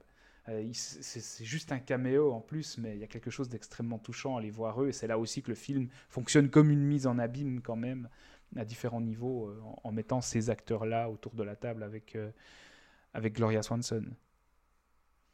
Vous avez vu la série là qui, qui va être faite sur euh, Buster Keaton? Non. De par qui? Par qui Matt Reeves. Ok. Et c'est Rami Malek qui va jouer Buster Keaton apparemment. Oh putain. Je sais pas ce qu'il y, y a de pire entre Matt Reeves et Rami Malek, mais. c'est dommage, moi, franchement, ça me botte bien une série sur Buster Keaton. Ah bah, j'imagine, toi, c'est clair. Et le titre, je trouve aussi, c'est un super titre, c'est un des plus beaux titres de l'histoire du cinéma pour moi, parce qu'il évoque à la fois le lieu euh, réel, parce qu'il y a véritablement un boulevard qui s'appelle Sunset Boulevard à Los Angeles, dans lequel tu trouves des, ce genre de grandes villas. Et en plus, symboliquement, c'est magnifique, le, boulevard du crépuscule. Euh, sur lequel résident les gloires euh, finissantes euh, de Hollywood, c'est absolument magnifique. Et la traduction fonctionne aussi hyper bien. la traduction est aussi belle que le titre original, ce qui est assez rare. Mmh. Il y a, vraiment, il y a plus de double sens que Mulholland Drive, hein, qui, où il y a pas mal d'échos, je totalement. Euh, la vision de Wilder. Mmh. Et c'est souvent, ça reste un film qui est très régulièrement cité comme étant un des, un des chefs-d'œuvre du cinéma hollywoodien. Parce qu'en plus de ça, je pense même de, je pense même de Wilder. Euh, je pense que c'est son film le plus, le plus universellement reconnu comme étant un chef-d'œuvre. Et c'est son film le plus, euh, enfin. je pense que c'est son film le plus complexe en termes de tonalité parce qu'effectivement tu retrouves du tu retrouves du film du film noir euh, alors c'est pas autant un film noir que Assurance sur la mort mais tu as quand même cette narration tu as quand même des personnages qui évoquent très clairement le film noir aussi et une trame scénaristique et en même temps, tu as, de la comédie, euh, mais sur un ton peut-être un peu différent aussi de ce qui va venir par la suite. Donc, euh, en termes de tonalité, c'est certainement son film le plus. Vous avez vu Le Gouffre Chimère euh non. Très méchant aussi. Un, peu. Pas forcément sur le plan plastique, mais sur le, ouais, le, mélange des registres. C'est aussi un film où il est allé assez loin ce qui mène toujours Wilder à une forme d'agressivité, euh, le, mélange des, des tons. Ah, je crois que je l'ai vu. Euh, ouais, en anglais c'est de Big Carnivore. Ouais, Kirk Douglas qui, euh, qui doit aller, enfin qui est un reporter. oui, je l'ai vu. Oui. Oui, oui. Et il l'a fait d'ailleurs juste une année après Sunset Boulevard. On est vraiment euh, dans, la, dans la même période pour lui. Oui, oui. Mais qui est beaucoup moins souvent cité que Sunset Boulevard. Alors, on peut passer au film suivant. Euh, et il s'agit de Cinéma Paradiso. The Prestige de Christopher Nolan. J'ai cru que tu allais, nous dire euh, comment A Disaster Artist. Euh, Qu'est-ce ah, qui avait réalisé ça? C'est pas James Franco qui a fait ça ouais, sur The Room, peut-être. Ouais. ouais, on pourrait, on pourrait. Donc Cinéma Paradiso de Giuseppe Tornatore, sorti en 1988. Et c'est toi, Alex, qui a choisi de nous parler de ce film. Ouais, alors bah, dans les années 80, il y a un, un, réalisateur, un, célèbre réalisateur euh, de films qui, euh, qui habite à Rome et qui revient chez lui, donc en Sicile, après la mort d'un vieil ami. C'est sa mère qui, qui lui apprend qu'il est mort et en fait il n'était jamais rentré chez lui pendant, pendant plus de 30 ans. Euh, et donc le film est, constitué donc euh, d'un immense euh, flashback en fait. où on va découvrir la vie de ce petit garçon qui s'appelle Salvatore. et donc, c'est voilà, ça se passe quelques années après la Deuxième Guerre mondiale en Sicile. Il n'y a pas grand-chose, les gens sont pauvres, mais ce qu'il y a dans ce village, c'est un cinéma qui s'appelle le Cinéma Paradiso. Euh, et, dans ce cinéma, donc Salvatore va faire la rencontre, enfin il, a fait la rencontre euh, d'un monsieur qui s'appelle Alfredo, euh, qui est le projectionniste de cette salle. Et donc c'est à travers tous les films que Alfredo va montrer dans cette, dans cette salle et son rapport avec cet homme que Salvatore va, va forger son, sa personnalité, va devenir l'homme qu'il deviendra ensuite et va faire les choix euh, qu'il fera au cours de sa vie. Euh, voilà, donc c'est euh, c'est un peu un drame qui est vraiment quasiment entièrement axé sur le rapport au cinéma et la fonction du cinéma en termes social, en termes personnels et, et en termes d'outils d'outils narratifs. Donc voilà, c'est un film que j'avais euh, découvert il y a maintenant assez longtemps. Je sais pas, je devais. Je devais. Je devais un peu avant mes 20 ans, je pense que j'avais regardé ça pour la première fois et j'avais été. Euh, alors à l'époque, c'était la, la, version sale euh, qui, avait reçu, qui avait été primée à Cannes. Là, et, et, donc là, par contre, il y a quelques jours, j'ai regardé la version. La, la, Director's Cut. Qui a, que tu n'avais jamais vu J'avais jamais vu la Director's Cut en fait. Et donc j'ai un peu redécouvert le film euh, du coup, parce qu'il y avait quand même des, différences assez, euh, entre les deux, euh, les deux versions. Et c'est vraiment un film qui... Bon, alors moi j'y suis jamais allé hein, en Sicile, mais c'est là qu'une une partie de ma famille en vient en fait. Et mes grands-parents m'en ont beaucoup beaucoup parlé. Et en regardant le film, il y a énormément de choses. En fait c'est marrant parce qu'il y avait des choses dont, mes grands-parents me parlaient et je les croyais pas. Et, euh, et puis, euh, puis un jour, j'ai regardé le film et je me suis dit, ah, peut-être qu'il peut qu disait pas en fait que des conneries. Peut-être que c'est effectivement comme ça que ça se passait euh, là-bas à l'époque et ça. et donc, je sais pas, il y a peut-être une espèce de petite nostalgie par procuration qui me touche quand, quand je regarde le film. Et, et ouais, c'est un, un, film qui, qui, me touche beaucoup parce que bah j'ai un. Bon, euh, voilà, toute proportion gardée, mais j'ai l'impression d'avoir vécu certains, certains passages de la vie de Salvatore aussi euh, euh, dans, son, dans, son, dans sa découverte du cinéma, dans son rapport au cinéma et tout ça. dans le fait que on comprend certaines choses grâce au cinéma, ou on fait des choix par rapport au cinéma et tout ça. Et donc ça, voilà, ça me touche beaucoup. Et là, donc, dans la version Director's Cut, il y a il y a une grosse, grosse partie à la fin. En fait, dans la version sale, euh, on voit très peu euh, Salvatore euh, adulte en tant que grand réalisateur. Il revient à 5 minutes à l'écran. Quoi. Ouais, ouais, il revient un peu à la fin, et, mais on voit pas grand-chose. Alors que dans Interactive Scott, il y a tout un arc sur la fin où il va retrouver la femme qu'il aimait quand il avait... quand, il, quand il était un très jeune homme, quoi. Et et il y a tout leur arc qui, voilà, qui, qui est exploré qui est, euh, et qui, qui, qui avance. Euh, et il y a, y, a, voilà, y a des révélations par rapport à Alfredo et tout ça. euh, qui donne au, au, métrage, je trouve, une, une puissance encore plus.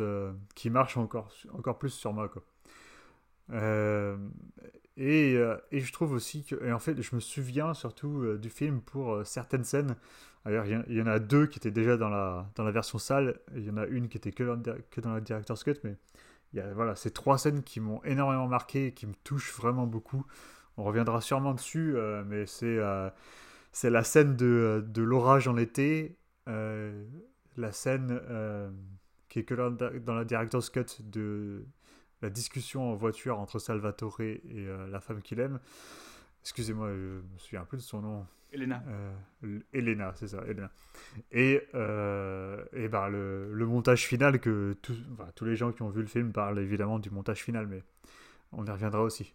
Euh, voilà, et je trouve que, comme tu disais, Thomas, c'est toi qui disais, je crois que. Ah non, pardon, vous le disiez tous les deux en fait. Euh, Thomas, tu disais qu'il y avait beaucoup de, de similarités entre Fablemans et, euh, mm. Cinéma Paradiso, et Jean tu, Jean, tu le disais aussi par rapport à leur faiblesse. Je, je vais laisser en parler, bien sûr, mais moi je trouve que c'est un film. Enfin, personnellement, Cinéma Paradiso me touche plus en fait. Peut-être parce que je trouve qu'il y a une, une, approche et un regard euh, un peu plus naïf sur euh, le pouvoir du cinéma. Vas-y, dis-moi Jean, pourquoi tu, euh, tu, tu, le compares au niveau émotionnel à, à Fablemans pour toi? Bah, Il y a un élément de nostalgie dans le, film que, qui sur moi ne marche pas je, comprends l'idée qu'il y a derrière. Effectivement, je pense que pour euh, quelqu'un d'adulte, de revenir en Sicile et de voir dans ce qui était le village de son enfance des pubs pour Guerlain, ça n'a pas beaucoup de sens. Enfin, il y a, une dégradation qui, peut être vue comme réelle du Sud. C'est pas que euh, ce qu'il montre est faux. Mais il y a une manière de d'encenser la, propre enfance de ce qui n'est pas exactement le cinéaste au vu de l'âge enfin ça pourrait pas être Giuseppe Tornatore au, au niveau des générations mais euh, ouais, je trouve que le film euh, produit beaucoup de, euh, de, de, chromos, de, ouais, de visions un peu fabriquées. ce qui est pas le, seul film italien dans, dans, lequel ce serait un, un souci. Enfin, j'avais un peu l'impression de voir des écueils que je pouvais retrouver dans, dans Amarcord, qui est, plutôt, qui n'est pas mon Fellini préféré, mais qui, lance un peu cette vague de, films réminiscents dans, enfin, à ce moment du cinéma italien. Euh, les, les, scènes au cinéma, je les trouve un peu dures parce qu'il y, a, bah, y a tous des filmants d'images de, films, pas uniquement italiens, il y a aussi quelques images de films américains ou français, mais c'est quand même beaucoup du cinéma italien qui est, qui est projeté à ces, à ces villageois. Et, euh, soit je disais, ah mais oui, bah c'est mieux que le, le contre-champ en fait. Enfin, la, puissance de ce qui est montré créer une compétition euh, assez cruelle avec le, le, retour au, film lui-même et à, la salle en couleur par rapport à, ce noir et blanc ou enfin, des scènes de Visconti. Enfin, un moment assez long avec la terre tremble. Je l'avais vu enfant d'ailleurs. Euh, c'est un film que ma, mère aimait bien, donc euh, peut-être un élément édipien dans mon hostilité, mais je crois même pas. Non, c'est ce que je pourrais répondre un peu succinctement. Bon, alors toi, Thomas, t'avais les yeux gonflés à la fin, c'est ça? Ouais, moi, c'est typiquement le genre de film euh, où je. je, j'abdique euh, d'un point de vue critique et analytique et je me laisse euh, je me laisse envahir moi il y a des choses que j'ai vraiment bien aimé dans le film au-delà de, de, sa force purement mélodramatique aussi très pathétique vraiment au sens aussi on a on a on a un film qui est là clairement pour faire chialer et il y parvient euh, mais parfois, ça m'arrive de pleurer devant des films et d'être en colère de pleurer devant, euh, devant le film en question. Et là, c'est pas du tout le cas. Euh, d'être en colère que tu pleures. Oui, oui, tout à fait. C'est-à-dire qu'il y a des tirs larmes que je trouve. À la, fin, à la fin de Armageddon, tu veux dire? Non, là, je, là, je pleure. et je le revendique. Non, non, mais il y a, y, a y a, des films où tu, que tu trouves vraiment abominablement mauvais, mais qui, de par leur artifice et la grossièreté de leur artifice et notamment de leur musique, euh, parviennent quand même à te faire pleurer. Euh, et tu t'en veux vraiment de pleurer parce que tu, détestes euh, le film, mais il a réussi à, toucher une corde sensible de manière presque malhonnête. Il faut que tu me donnes un exemple, vas-y. J'en ai même pas en tête. Je, je, vais pas te dire la rafle parce que c'est pas le cas. mais. T'as pleuré devant la rafle? Non, non, non, non, justement, c'est pas le cas. euh, je sais plus. Écoute, j'y reviendrai et comme euh, on aura 50 commentaires qui me demanderont euh, sur Twitter euh, quels sont les films qui me procurent cet effet, je pourrais y répondre à ce moment-là. Mais Là, c'est pas du tout le cas parce que j'ai aimé le film. et surtout, il y a une chose que j'ai bien aimé, au-delà justement de son aspect purement mélodramatique, c'est son traitement ultra social du cinéma.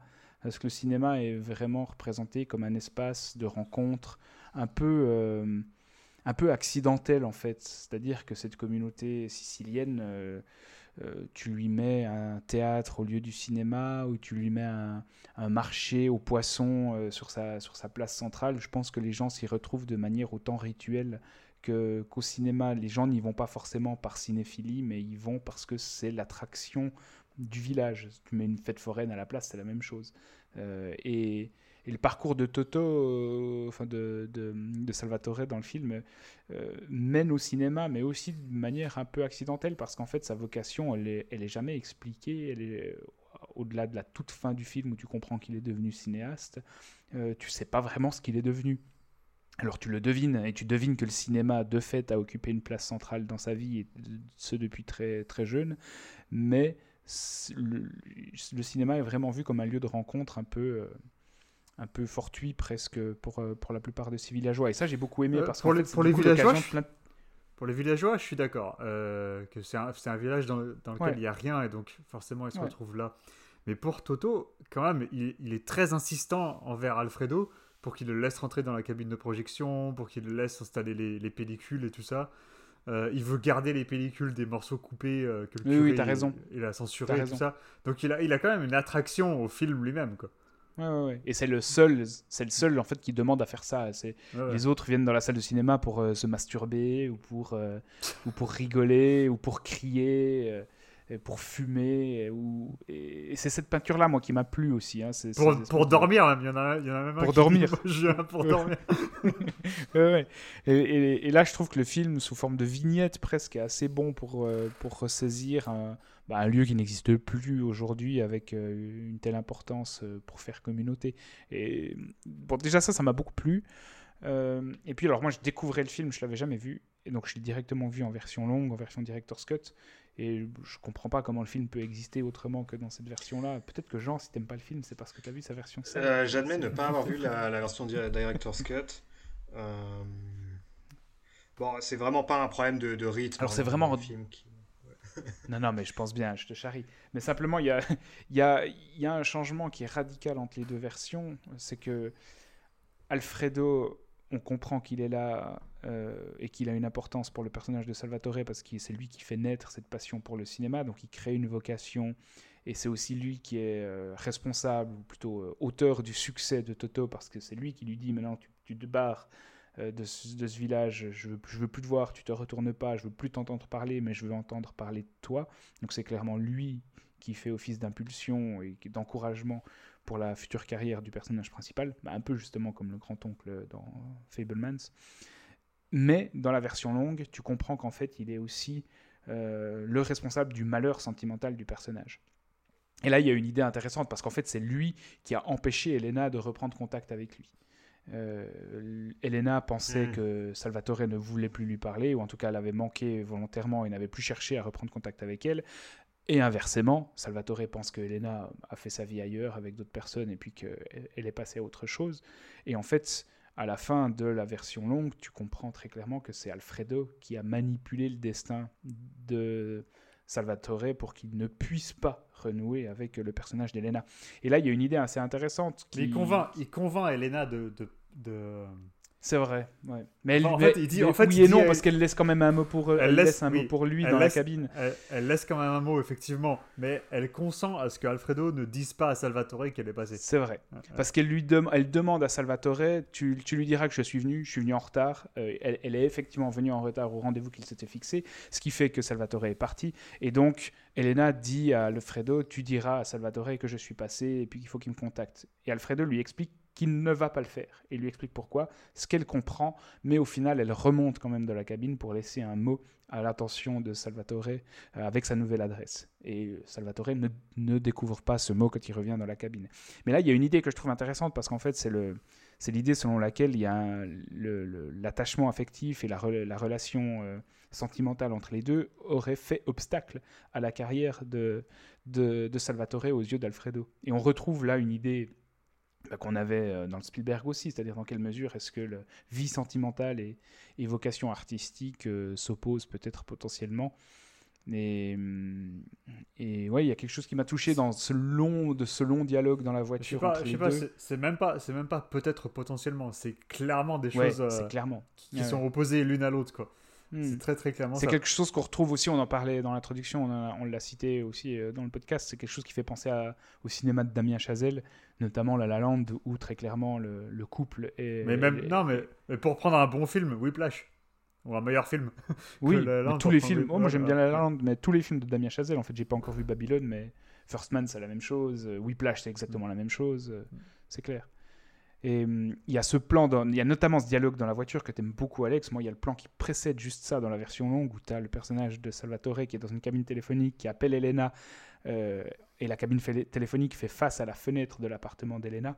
Et tu as ce jeu de, de mise au point qui est fait entre la cabine téléphonique et la fenêtre. Et dans le même plan, en fait, euh, Tornatore alterne entre euh, un focus sur les deux personnages. Je trouve, je trouve que c'est une superbe idée de cinéma et ça m'a beaucoup fait penser à d'autres plans que j'aime beaucoup, comme celui du Peep Show dans Paris, Texas, où tu as tout à coup ces deux êtres qui se rencontrent avec euh, une frontière transparente entre les deux. Euh, il y a quelque chose de très très beau là, et d'éminemment cinématographique et qu'on retrouve aussi dans Spielberg, notamment dans la scène de la séparation, enfin de l'annonce du divorce des mm. parents avec ces grandes baies vitrées dans la nouvelle euh, maison à Los Angeles. Mais non, moi j'ai trouvé que c'était c'est un, un, très bon mélo. C'est un très bon mélo euh, et Perrin, Perrin est excellent au moment de son retour dans ce village de Sicile. Il a quand même, ah, il a quand même un rôle difficile. Ah ouais, bah, parce qu'il n'est pas là tout le film et il doit se montrer impliqué émotionnellement, reconnaître des personnes qu'il aurait connues dans son enfance euh, sur la fin. Euh, mais enfin, tu vois, euh, j'avais parlé d'une scène tout à l'heure que, que j'adore, c'est quand, quand Elena elle va avec ses parents en, en, vacances et Salvatore il reste en fait en, en Sicile et il fait le cinéma d'été là. Et à un moment, il s'allonge par terre et il fait cet été n'est à non plus finir euh, dans un film. Il serait passé, il y aurait eu, il y aurait eu, euh, il y aurait eu une coupure au montage et, euh, et un orage. Et là, à ce moment-là, l'orage se déclenche. puis bon, évidemment, il y a la musique de Morricone qui vient remettre une tartine, mais et Elena revient exactement à ce moment-là. Et ça, c'est un mm. pur moment, c'est un pur moment qui, enfin, c'est un moment qui pourrait ne se passer que dans un film, en fait. en fait, tu sais pas s'il est fantasmé ou pas. En tout cas, moi, j'avais cette, euh, j'avais cette ambiguïté en tête en le voyant. Je me demandais dans quelle mesure est-ce que le personnage de Salvatore fantasmait cette venue d'Elena ou pas. Parce qu'elle est, elle est, tellement, euh, elle est tellement représentée de manière euh, bah, oui, cinématographique que, mm que tu en viens à douter. Mais, mais c'est, le moment, pour moi, pour moi c'est le moment où, dans la vie de Salvatore, c'est, c'est le moment où sa vie devient en fait un film où la, la la puissance de, de ce qu'il ressent est comparable à une scène de mélodrame dans un film. Hmm. Et à partir de ce moment-là, c'est que en descendant en fait. Il n'y a, plus, y a plus de pics comme ça euh, d'euphorie, euh, d'euphorie où se croisent la vie réelle et euh, les possibilités cinématographiques en fait. Hmm. et moi je trouve que c'est une superbe idée, superbe idée qui me... Moi quand, moi quand je vois cette scène, j'étais... je sais, putain ouais, enfin... Je, ah, si seulement j'avais eu la même idée un jour, quoi.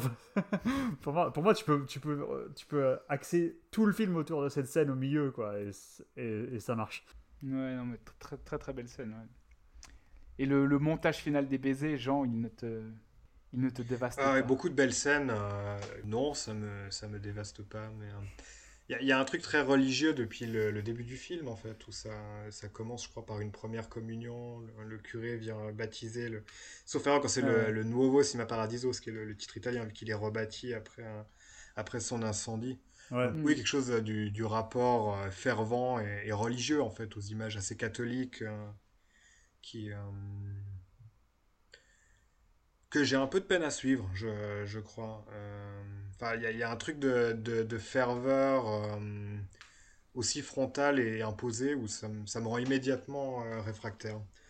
Mais, non, c'est un montage assez réussi, cela dit. En fait, oh, moi je trouve que c'est une belle idée et moi je trouve ça bien parce que ça renvoie quand même à, ce qui a fait, à, ce qui a construit le personnage de Toto. Tu, vois, de- tu parlais du début du film, mais au début du film, on- la première fois qu'on voit Toto enfant, il est en train de dormir pendant la messe, euh, agenouillé derrière le prêtre parce que bah, il en a rien à cirer quoi.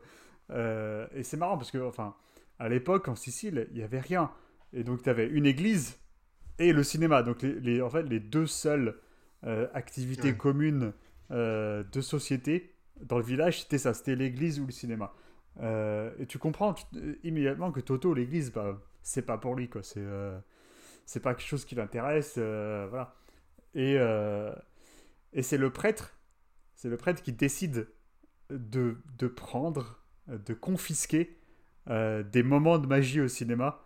Euh, et c'est à travers le cinéma que Alfredo, a- par-delà sa mort, va, va rendre à Toto tout ce qui lui avait été euh, pris à l'époque avec ce montage. ouais. Moi, je trouve ça, moi, je trouve ça cool. Je trouve c'est une, c'est une très belle idée. Quoi. Et le, le, le personnage de la mère m'a aussi beaucoup touché parce qu'elle est. Tu pourrais la juger beaucoup trop en retrait pendant l'intégralité du film et elle gagne une signification un peu nouvelle et un sens nouveau euh, et beaucoup plus noble à la fin quand, euh, quand Toto retourne finalement au pays et qu'elle Ça, je, ça je, je me doute que c'est que dans la Director's Cut aussi. Justement, c'est- Ouais, c'était une question que, Je que pense, j'avais. hein. ouais, Ouais. Mais ça serait une coupe, euh, ça serait une coupe que je comprendrais pas non plus. Alors si, euh, si dans la version sale, euh, elle y figure pas, parce que Si, Et, si, et elle- dis-toi, dis-toi que c'est la version sale qui a gagné tous les. Ouais, c'est pas très long, mais il retrouve sa mère et ensuite ils vont directement au- aux funérailles. d'un- il lui, elle, lui, elle lui explique l'histoire de la porte qu'elle fermait à clé euh, uniquement quand il était rentré. Ça, je crois quand il pas. était petit. Ouais, mais Non. c'est- Ça, c'est très important. euh, C'est les plus belles répliques de la mère. Bah, vas-y, qui- Thomas, explique. explique. En fait, elle, euh, elle lui explique que quand il était petit, euh, Pas petit. semblant. Oui, même adolescent, c'est vrai. Quand Ouais. il était projectionniste encore. Ouais. Quand, en fait, quand il vivait euh, en Sicile, euh, elle, euh, elle ne dormait pas jusqu'au moment où il, est rent- où il rentrait à la maison. Et une fois qu'il rentrait, elle faisait semblant de dormir pour ensuite se lever discrètement et aller fermer la porte à clé. Et que depuis qu'il a quitté la, la maison familiale en Sicile, à chaque fois qu'elle fermait la porte à clé, euh, alors qu'il n'avait plus à rentrer à la maison, elle avait l'impression de, d'empêcher quelqu'un de rentrer et de l'enfermer euh, de dehors. Et tu vois qu'en fait, ça- la mère a, depuis toujours, a, a œuvré dans les coulisses, mais de manière extrêmement bienveillante, et ce qui explique aussi le fait qu'elle soit un peu en retrait euh, pendant l'intégralité du film. Mais je trouve, je, trouve, je trouve que c'est une idée très belle qui est exprimée uniquement par le dialogue. Et... Mais je trouve ça beau aussi quand tu dis, euh, quand tu dis à sa mère euh, je, suis, je t'ai abandonné, euh, je suis parti euh, sans, sans, sans explication. Et sa, sa mère qui lui répond Mais t'as jamais eu besoin de t'expliquer, Ouais. j'ai toujours compris. Euh, ouais. Et puis, il y a, y a aussi la, la fable que raconte Alfredo à Salvatore qui n'a pas le même sens. Alors, si tu, si tu vois la version longue ou la version courte, parce qu'il lui raconte cette histoire d'un soldat, je crois, qui attend une euh, jeune femme pendant enfin, toutes les nuits sous sa fenêtre et qui a décidé d'attendre 100 nuits sous sa fenêtre jusqu'à ce qu'elle daigne euh, lui, lui donner son, son cœur. Et Non, il je crois, attend pas que 90 c'est- non je, crois, je, crois, je crois que c'est pas la, un soldat? la- Je sais pas, mais la princesse lui dit Si tu arrives à attendre 100 nuits sous Ah ma oui. fenêtre, alors Ouais, je ouais. serai à toi. Ouais. Ouais, exactement. Et il attend 99 nuits euh, et euh, la centième, il se barre. Donc il fait pas la, la- il fait pas la centième nuit. Et la, la fable, euh, à la base, tu peux la comprendre comme étant, ben voilà, il a voulu se garder euh, l'es- l'espoir incertain de la venue de, la femme la, centième nuit. Et quand tu, quand tu vois la version longue où, euh, où, les, où en fait Salvatore a été forcé de partir, a été encouragé à partir et à quitter Elena, euh, ou en tout cas a été manipulé pour qu'il ne retrouve pas Elena, bah, tu te rends compte qu'il fallait partir la centième nuit pour qu'il vive une autre vie, qu'il y a un autre destin qui l'attendait. Et ce sens-là est complètement absent si, si tu regardes la version de salle. Donc je comprends, c'est vraiment une des rares euh, Director's euh, que je comprends, enfin une version salle et une des, différences entre les Director's Cut et les versions salles que je comprends absolument pas. Euh, c'est- un autre film, littéralement. Totalement. ouais. Mais ça me surprend pas que Jean t'ait pas aimé. euh, Je, me- je me doutais bien en le découvrant. euh. bon. euh, ok pour Cinéma Paradiso. D'ailleurs, c'est c'est Tornatore qui a réalisé le documentaire euh, Sur- consacré à Ennio Morricone, hein, ouais, Tout à fait. Ouais. ouais, ouais. sorti il y a peu de temps. Non, j'ai Non. pas vu. Et vous? Pas encore. Non, non, non. Ok. Bon, ce- cela dit, euh, je pense que euh, bon, j'ai pas exploré euh, toute la filmographie de Giuseppe Tornatore, mais euh, euh, Je doute qu'il y ait pense- d'autres films euh, qui vaillent ouais, autant de détours. hein. euh, Hmm, Je pense que c'est ouais. clairement son, son meilleur film. Hmm. Jean, tu nous feras une rétrospective intégrale de, Tout de la film de quand je Tornatore. Oui.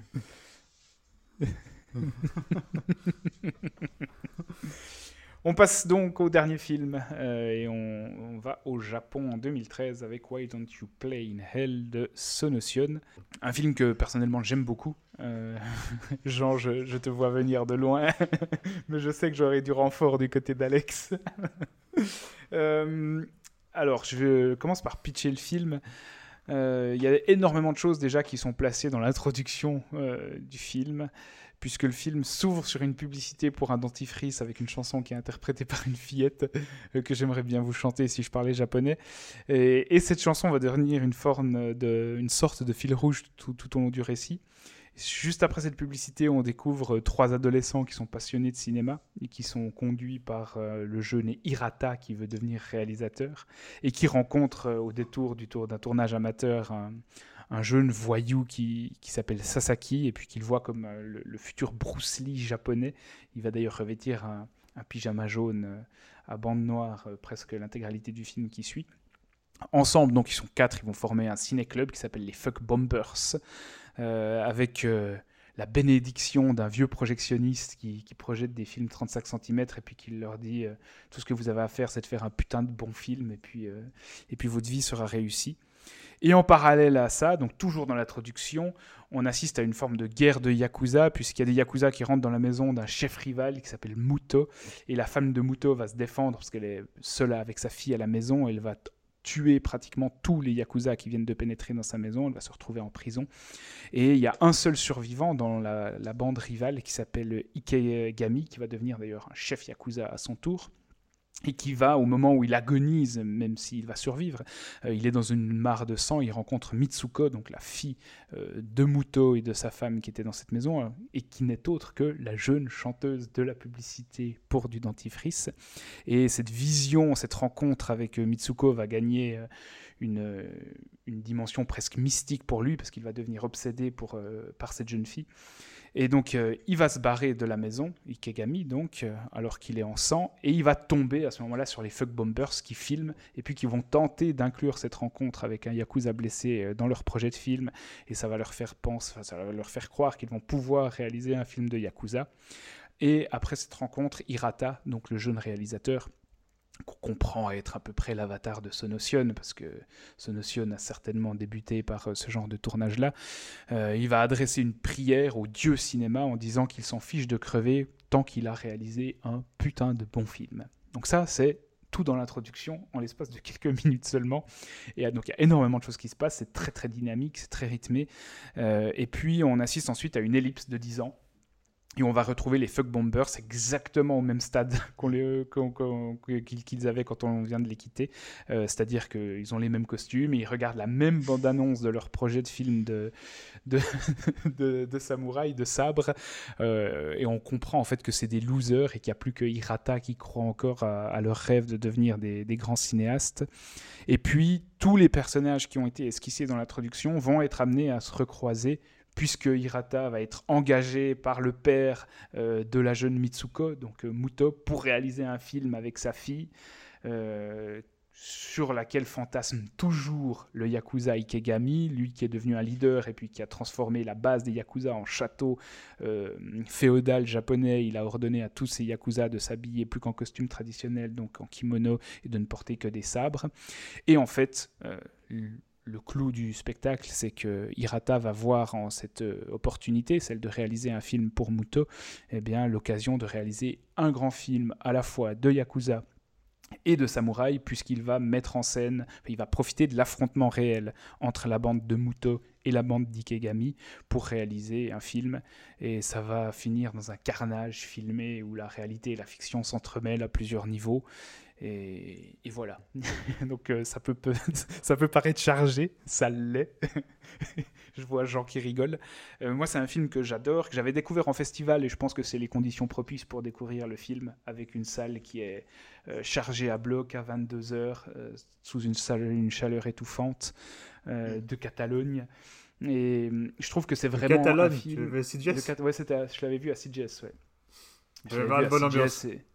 C'était, c'est, je pense que c'est une des projections dont je me souviens le mieux euh, pour, euh, pour, sa, pour son euphorie, pour sa communion, parce que c'est vraiment une déclaration d'amour survolté de la part de Sonotion euh, au cinéma. Juste après Greasy Strangler. non, non, Greasy Strangler, je l'ai vu. Ah oui, en termes d'expérience, tu dis, bien sûr. Greasy Strangler, c'est quelque chose qui, qui dépasse tout. C'est, comme je l'ai déjà dit, ça dépasse 2001 l'Odyssée de l'espace de Kubrick. Mais c'est un film euphorisant, c'est un film euh, survolté où Sonotion ne se refuse absolument rien. Tu vois qu'il y a un plaisir jouissif euh, à mettre en scène énormément de choses qui se rejoignent. Euh, il, balance la sarabande de Handel sur certaines scènes. Il sait très bien que c'est osé, il sait très bien que c'est prétentieux, il en a rien à foutre. Et puis il y a surtout quelque chose que j'adore, et c'est ça qui procure chez moi la plus grande satisfaction quand je vois le film et quand je le revois, et, surtout quand je l'avais découvert. J'avoue que à force de le revoir, je l'ai vu quand même pas mal de fois, euh, ce plaisir-là s'estompe au fur et à mesure des visions, mais quand je l'avais découvert, cette impression que toutes les parties du scénario s'agencent et puis s'imbriquent comme s'il était vraiment conduit par le dieu du cinéma, euh, à coup de hasard qui fait que tel personnage recroise tel autre et que tout gagne du sens et une homogénéité au final. Donc c'est vraiment un film qui, qui est conduit, qui est dirigé par euh, une divinité cinéphile. Et c'est ça, moi, qui m'avait procuré une joie vraiment hyper forte quand je de toute façon, De toute façon, si tu mets deux, gens qui se croisent et se recroisent dans un film, ça y est, Thomas, Thomas il est par terre, il en peut plus. On en parlera un jour de ça, mais, mais là, là ils, se ils font plus que de se croiser, ils se rencontrent. Tu vois, mais c'est euh, ouais, c'est un feu, d'artifice de deux heures, quoi. C'est, et, et, je comprends, je conçois que ça puisse exaspérer, que ça puisse fatiguer, mais c'est fait avec une telle générosité, avec une telle bêtise aussi. Euh, dans, son explosion de violence finale. Et, en même temps, il y a quelque chose de très touchant quand tu vois Hirata qui court avec euh, ses pellicules qu'il a, enfin pu, qu'il a enfin pu tourner jusqu'à, jusqu'à l'essoufflement. Euh, je trouve ça vraiment, je trouve ça vraiment assez euh, ouais, euphorisant. Moi, ce qui, ce qui, tout ce que tu as dit, euh, je suis complètement d'accord. moi, ce, que ce qui m'intéresse dans le film, c'est que, enfin, ce que je trouve intéressant, c'est que par exemple, tu vois, il y a quand même deux, deux gangs de yakuza rivaux mhm. qui sont mis en scène. Et il y en a un, tu as vraiment l'impression qu'ils sortent d'un film, d'un film, voilà, d'un un film de série B japonais des années 70, euh, tu vois, réalisé par, euh, par euh, Fukusaku, tu vois, ou, quelque chose comme ça. Et l'autre qui fait plus penser au Jidaigeki de la vieille époque. Ouais, donc d'un côté, t'as Muto qui est joué par Jun Kunimura, qui est en plus pas n'importe qui. Mhm. C'est lui qui te fait plutôt penser au, vieux film de Yakuza de, ouais, de Fukusaku, voilà. Mhm. C'est lui, on l'a vu dans Tel Père Tel Fils, dans Outrage de Kitano, dans Kill Bill mhm. aussi. Ichi de Killer. Et puis l'autre, L'autre qui fait effectivement plus Shambara, quoi. Ouais, ouais exactement. Euh, et en fait, tu vois. Tu as deux traditions du cinéma japonais qui se rencontrent. Tu as deux traditions du cinéma japonais qui se rencontrent et qui, en fait, et, qui terminent dans une explosion cinématographique, mais en même, en même temps, elle est intéressante cette explosion parce que elle vient, en fait, à. Elle arrive, elle arrive euh, quasiment au crépuscule de, de Sushi Typhoon. Euh, mhm. et, euh, et je pense que, je suis pas sûr, hein, mais je pense que euh, Son Ocean, à mon avis, il est pas super fan de ces films. même s'il a eu les, été, Sushi Typhoon, donc. Ouais, ouais, ouais. En fait, parce que je pense que, en fait, en fait tout son film, tout Why Don't You Play in Hell, t'as l'impression que c'est un film qui te dit, est-ce que vous vous souvenez quand on faisait des films parce qu'on aimait faire des films? C'était comme ça qu'on faisait. Alors que Sushi Typhoon, quand, quand tu la regardes, et moi j'en suis client, hein, mais quand tu la regardes, t'as l'impression que c'est du forçage absolu hmm. de d'outrance en fait. Que... Sans aucune sans aucune révérence. sans aucune révérence, sans aucune révérence, et en plus avec assez peu d'imagination. Euh, parce que c'est toujours les mêmes trucs qui reviennent. Il y a des tronçonneuses qui sortent des fesses, euh, des sables qui sortent des nénés. Bon. Tu, enfin, tu me diras, tu l'as vu une fois, tu l'as vu 100, mais moi je peux le regarder 100 fois ou 200, c'est pas grave, ça, ça, arrive toujours. Mais là, en regardant Why Don't You Play Hell, j'ai l'impression que ce notion, il te dit Tu trouves ça Tu trouves que ça c'est créatif? Attends, regarde. ouais. C'est une réponse à Kill Bill aussi, le, massacre final. une manière d'en remontrer sur le, territoire de ce genre de scène à, quelqu'un qui est venu la faire. Euh, avec le bon goût de faire tuer des dizaines de Japonais ou des centaines par une Américaine, mais ça c'est un autre. Euh, et toi, Jean, alors, nettement moins convaincu J'ai toujours un, élément de, rendez-vous manqué avec, euh, avec ce Notion. Après, j'en ai pas vu euh, tant que ça. Hein. Il faudrait que je regarde. Euh. Est-ce que tu as vu Himitsu? Non. Et ceux que j'aimerais beaucoup voir, c'est Guilty of Romance et Love Exposure.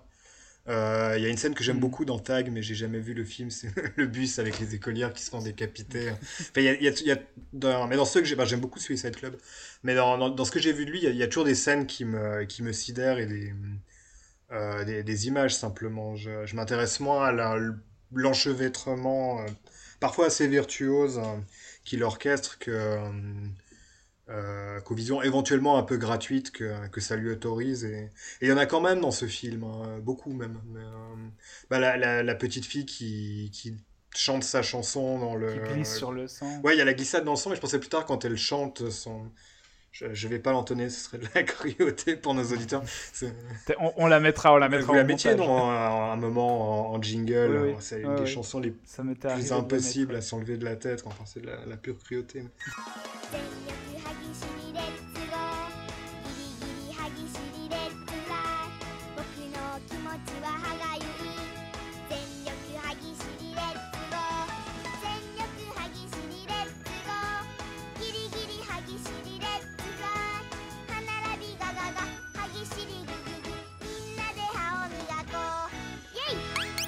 Ouais, ce moment est très fort. Il y a, il y a, des, il y a des passages dans le temps, euh, des allers-retours entre les époques qui sont euh, parfois assez émouvants. Euh, le, mm. L'enchassement des fins aussi, et, et, j'ai trouvé frappant. ouais, il y a, il y a un triple enchassement, hein, le, le, le, film auquel on a assisté, le film qui est montré ensuite à un public, et après finalement l'équipe même de Sonotion qui dit couper au, à l'acteur qui, qui court joue Hirata. Et j'aime bien le fait de, de, jamais savoir sur, euh, sur quel pied danser chez lui. Il peut arriver à des, des formes de mélancolie assez chargées et les, les couper en un seul plan. Euh, la manière dont le. Il y a des visions mélancoliques, là, le ballon rouge qui s'envole avec euh, le personnage de Mitsuko qui dit Ah, quelque chose monte au ciel. et justement, dans ces allers-retours temporels, il y, a, il y, a, quelque chose de très très mélancolique. Aussi sur le, réellement sur le temps qui passe avec une pas seulement une forme de mélancolie, mais également d'amertume. Enfin, ces jeunes gens qui ont fait 10 ans et qui sont dans des habits qui leur vont plus du tout pour l'âge qu'ils ont. Est-ce qu'ils ont produit une, bande-annonce pour un, truc de ninja? En même temps, est-ce qu'ils ont perdu tant de temps que ça? Enfin, ils s'amusent au moins. Il y, a quelque chose d'indécidable. Ouais, quelque chose dont on sait jamais trop sur quel pied danser. Euh, le, caractère déréalisant de, l'ultra-violence finale, ou euh, qui en fait, à terme, produit un peu l'inverse. Ça devient réellement dérangeant euh, du fait que ça ne l'est pas vraiment au départ. Enfin, il y, a, quelque chose de, très indécidable euh, chez lui qui, m'intéresse toujours assez. Euh, donc ça m'exaspère pas du tout, mais, par contre, je dois dire que ça me fatigue. Euh, je crois que c'est un problème de, rythme que j'ai avec ce cinéaste où je le trouve frénétique dans l'instant, mais long dans la durée.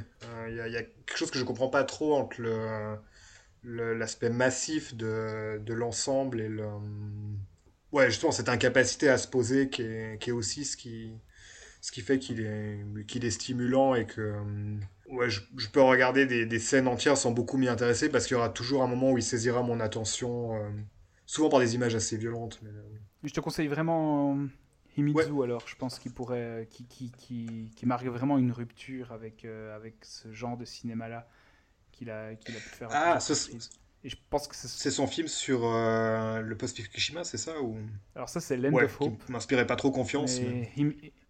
Ouais, que j'ai même pas encore vu, mais euh, Himitsu est aussi tourné, euh, je crois, dans, dans, dans, des, dans les mhm. décombres. euh, mais sans le thématiser. Euh, il est beaucoup plus godardien, vraiment. euh, euh, Il y, a- y y des choses qui pourraient beaucoup, beaucoup te plaire, je pense, dans, dans Himizu. Tu l'as vu, toi, Alex? Non, pas vu. Mais il, il marque une vraie rupture avec euh, la majeure partie de ses Ouais. films. Il y a une dimension assez godardienne dans, dans celui-ci aussi. euh. Et donc Thomas, par rapport à la problématique euh, qu'on a évoquée tout au long de ce podcast, euh, est-ce que tu trouves que, que le cinéma tient un rôle similaire dans Why Don't You Play in Hell? Bah, dans, Why Don't You Play in, dans Why Don't You Play in Hell, c'est c'est une dévotion absolue. C'est-à-dire que il y a, y a même, elle est même revendiquée. C'est-à-dire que le, le bon film au prix de ma vie, Hmm. s'il le faut. Euh, ça devient vraiment une condition et, et c'est représenté de manière hyper euh, hyperbolique dans le final euh, qui est outrancier. Donc c'est je quitte à quitte à mourir euh, si c'est si c'est l'étape nécessaire pour réaliser un chef-d'œuvre, je le ferai. Donc euh, Tiens, oui, j'y vois C'est quelque chose qu'on a revu dans Nope d'ailleurs. oui. Mm. Ouais, ouais, exactement, le prix de l'image parfaite. Mm, mm, mm. Ouais. Ouais, d'ailleurs, c'est vrai qu'on aurait pu, euh, on aurait pu parler de Nope aussi par rapport à, par rapport à notre thématique. Euh, mais euh, j'y vois, j'y vois à la fois aussi une, une lettre nostalgique adressée à une époque disparue, celle du ciné-club, celle du cinéma bis. Euh, C'est du cinéma 8 mm. Exactement. Et, C'est marrant là, parce qu'ils utilisent, ils utilisent une caméra 8 mm tout le long du film, apparemment avec un- une pellicule absolument illimitée, qui, est, qui est seulement possible parce que c'est du cinéma digital. Mm. Mm. Et en même temps, il parle de la fascination de l'image au travers de cette publicité euh, qui, euh, qui a marqué plusieurs personnages du film et qui va les obséder jusqu'à la Mm. fin et qui est en fait euh, l'élément euh, de résolution aussi. Enfin, c'est, je trouve que c'est, c'est, une, c'est, une belle lettre, euh, une, une lettre d'amour, une belle déclaration d'amour au cinéma. Mais il y a un élément de scepticisme aussi. bah, c'est c'est une publicité en plus, euh, enfin qui dégrade un peu un enfant avec cette histoire de brosse à dents. Le, le film pour lequel ils sacrifient leur vie, euh, bon, au départ ne se fait même pas vraiment, mais même s'il se faisait, on sent que ce serait un peu navrant. Le- Leur chef-d'œuvre est produit par. euh, c'est le réel de la réalité. Ils sont sidérés par euh, ce qui est présenté comme une tuerie réelle au, au sein du film. Mm. Euh, Mm. Enfin, je le trouve plus piquant que, que révérencieux par rapport à ce registre de, de dévotion de l'image, à l'image. Et il y a quand même, et clairement, ce qui est thématisé aussi, c'est le, c'est la manipulation, enfin c'est l'aspect manipulateur du metteur en scène qui, qui n'hésite pas à sacrifier et à tuer euh, les, ses, artisans ou ses, acteurs pour, euh, pour les biens de son, de son propre film. Ce que tu, tu vois clairement l'aspect, euh, l'aspect orgasmique que prend le, le, le massacre final aux yeux de, de Hirata. Même quand c'est ses amis qui, qui, qui meurent sous les balles. Ouais, donc effectivement, il y a quelque chose en plus de plus, euh, de plus retors, euh, de plus retors à ça. Tu l'as découvert pour le podcast, Ouais. Jean? Tout à fait. Il y a des, il y a des solutions que tu recommanderais, Alex ou... Moi, c'était surtout Suicide Club Ouais. et Why Don't You Play in Hell qui, euh, qui m'avait marqué. C'est lui qui avait fait euh, Cold Fish aussi. hein. Oui. Ouais. Que j'avais bien aimé, qui était un peu plus conventionnel. Euh, Et Love Exposure, évidemment, que c'est pas, c'est un gros morceau, quoi, mais euh, faut, faut vraiment essayer de, de se le faire. Ouais, c'est euh, c'est une expérience de cinéma quand même euh, assez unique. C'est c'est plus de 4 heures, non? Ouais. Ouais, c'est 4 heures et quelques quand même. Moi j'avais bien aimé Guilty of Romance, qui est une forme de variation de, de Belle de Jour de Buñuel, euh, qui m'avait qui m'avait bien plu aussi. Après, c'est je crois, le premier film de lui que j'ai vu, donc il y a peut-être aussi quelque chose qui tient à ça. Et euh, bon, j'aime beaucoup euh, Love and Peace aussi, son, son Keiju Ega, euh, Ah oui, oui, c'est vrai, c'est vrai. qui, Ouais, qui, vaut aussi vraiment le détour. Après, j'aime moins ce qu'il a fait par, euh, par la suite. Ma tag, déjà, je suis, je suis déjà nettement moins client. Euh, son truc dans la forêt, la forêt of love, je sais plus comment ça s'appelle. j'ai aussi moins accroché. Et j'ai pas vu son film avec Nicolas Cage. Ah, puis, ah, ça c'était sale. ça. Ah, ça c'était pas bon. si hein. quelqu'un l'avait Non, vu, non, oui. non, non, non. Prisoners of the Ghostlands, Euh, ah, Ouais, c'était pas bon. C'était, c'était très laborieux ça. Oh là là. Hmm. Ouais, ça faisait peine à voir. Qui, qui semble-t-il, sera hmm, peut-être son dernier film, étant donné Je pense pas qu'il refasse de film suite au scandale euh, qu'il y a eu au Japon Mm. euh, l'année dernière. Ouais. hein. Je pense pas que ce soit possible. Enfin, en vrai, on, on, sait jamais ce qui va se passer, hein, parce que la société japonaise est quand même, euh, quand même assez très très contrôlée par les hommes, très, assez très verrouillée, quoi. Euh, hmm. Donc je sais pas s'il va y avoir vraiment de d'énormes retombées. De conséquences. Euh, je sais pas. Mais bon, a priori, là, euh, a priori, ça, je pense pas qu'il refasse de film dans l'immédiat. Pour, ceux qui, pour ceux qui n'étaient pas au courant, il est mis en cause dans des histoires d'agression sexuelle, euh, de viol. Et il a un peu euh, l'équivalent de Weinstein au Japon, en, étant à la base des, de, des revendications, d'un mouvement comparable au mouvement MeToo dans l'industrie du cinéma japonais. Donc, mais c'est vrai que le Japon va certainement traiter cette affaire euh, complètement différemment de, ce qu'on a vu chez nous aux États-Unis, mais, bah après, il ça semble quand même compromis parce qu'il y a pas mal de ses collaborateurs qui sont exprimés aussi et qui ont fait euh, qui ont fait leur mea culpa. Tu, tu, les imagines difficilement retourner travailler avec lui après. Ouais, tout à fait. Surtout que maintenant, il y a aussi quand même euh, bah, il y a le regard de l'international sur hmm. l'industrie du Japon. Quoi. Il y a même eu d'autres réalisateurs hein, et d'autres acteurs qui sont tombés. Il y a même eu une réalisatrice, je crois, qui bah, c'est pas Kawase, c'est pas Naomi Kawase qui. Euh, mais apparemment, elle a été euh, plus qu'odieuse avec euh, certaines personnes sur ses plateaux. Ah oui, c'est elle. Oui, oui c'est elle. Ouais, c'est elle. Oui. Et, donc, il y a eu des retombées pour elle aussi. Mais ouais, il y a eu. C'est bien, il y, avait un acteur en particulier qui était vraiment une saloperie. Je sais plus qui c'est, mais qui a été ostracisé du coup. Ouais, apparemment, Son Ocean, c'était pas euh, quelqu'un de très euh, fréquentable, en tout cas si c'était une femme. Euh... Ce qui pouvait un peu se deviner à sa manière de les filmer. Hein. Bah, disons qu'en fait, oui, mais en fait. c'était souvent sa femme en même temps qui. Bah, il l'a épousée après avoir travaillé avec, sauf erreur. Hmm. En fait, normalement, c'est pas possible de, de, faire le procès d'un réalisateur par rapport à ce qu'il filme. Quoi. Euh, voilà, ça se fait pas. en tout euh, cas, ça, ouais, tout à fait. Euh, mais bon, en l'occurrence, il, se trouve que dans ce cas-là, peut-être, c'était effectivement. Ça aurait effectivement été pertinent.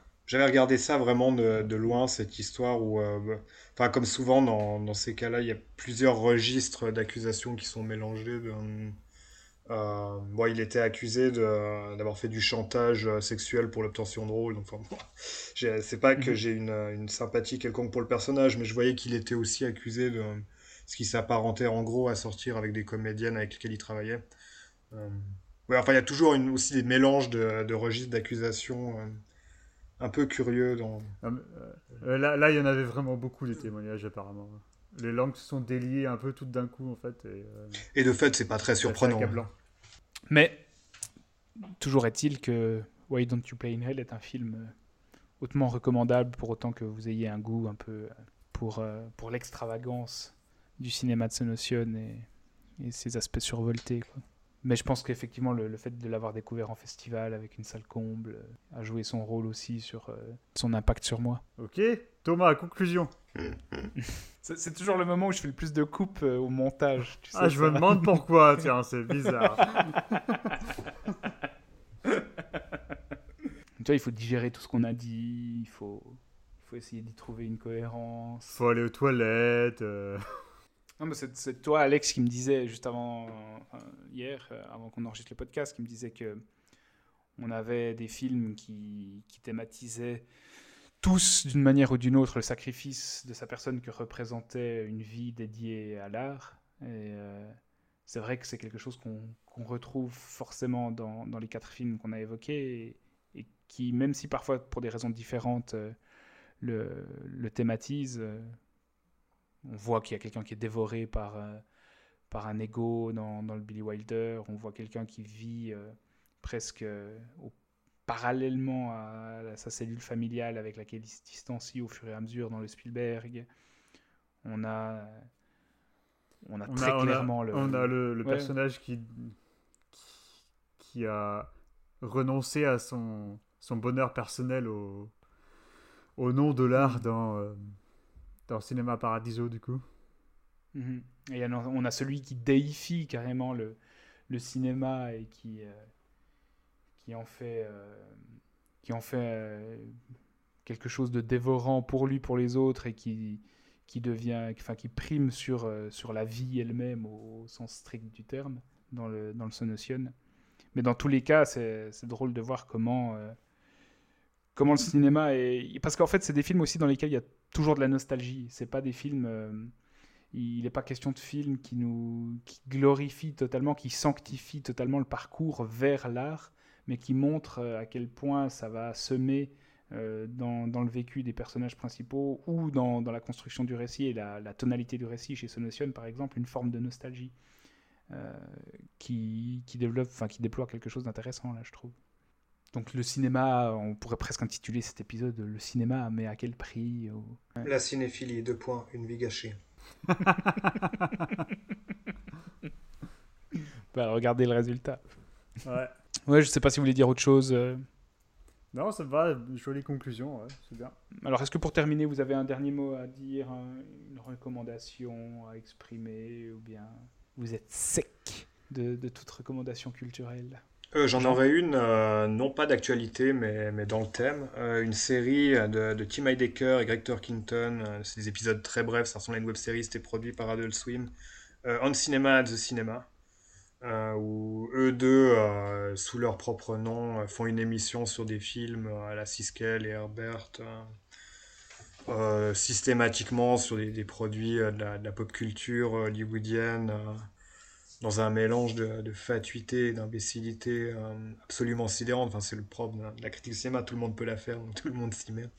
Et en, en, creux, au fur et à mesure des épisodes, ça devient de plus en plus absurdiste et on comprend comment leur relation se dégrade. J'ai pas vérifié s'ils le font encore, mais ils ont fait pendant assez longtemps des lives euh, le soir de la cérémonie des Oscars. Euh, beaucoup plus amusant que, la cérémonie en question. Euh, je sais pas si tous les épisodes sont dispo sur YouTube, peut-être. En tout cas, beaucoup y sont. Je, vous, recommande ça chaudement. Merci. Toi, Alex? Alors, ça va être difficile de voir en Suisse apparemment, mais notez-le sur un bout de papier quand il sortira enfin en streaming. regardez Patane. Alors, je ne l'ai pas encore vu, mais je suis quasiment sûr que ça va être un énorme moment bollywoodien. Euh, alors, Patan, qu'est-ce que c'est? C'est, le nouveau Ça s'écrit comment? Tu peux l'appeler? P-A-T-H-A-A-N. Euh, et donc, euh, c'est le nouveau film d'un réalisateur qui s'appelle Siddharth Anand, dont on avait déjà parlé, Thomas, avec Seb, puisqu'il avait fait le film War en 2019. On avait parlé dans notre épisode sur Michael Bay, sur le patriotisme au cinéma. Et donc War, c'était avec Tiger Shroff et Ritik Roshan, et c'était un des plus beaux moments de bromance euh, explosive que Bollywood nous avait offert. Et donc là, il avait aussi fait Bang Bang en 2015, aussi avec Ritik Roshan, qui était un remake de Night and Dead avec Tom Cruise. Euh, mais qui, incorporait une scène où le mec il prenait un mais je sais plus comment ça s'appelle les tout petits les tout petits speedboats qu'on prend pour les jet skis, voilà, un espèce de jet ski où il plongeait dans l'eau, il ressortait comme un dauphin avec le jet ski. C'était vraiment une scène d'anthologie euh, du Bollywood des années 2010.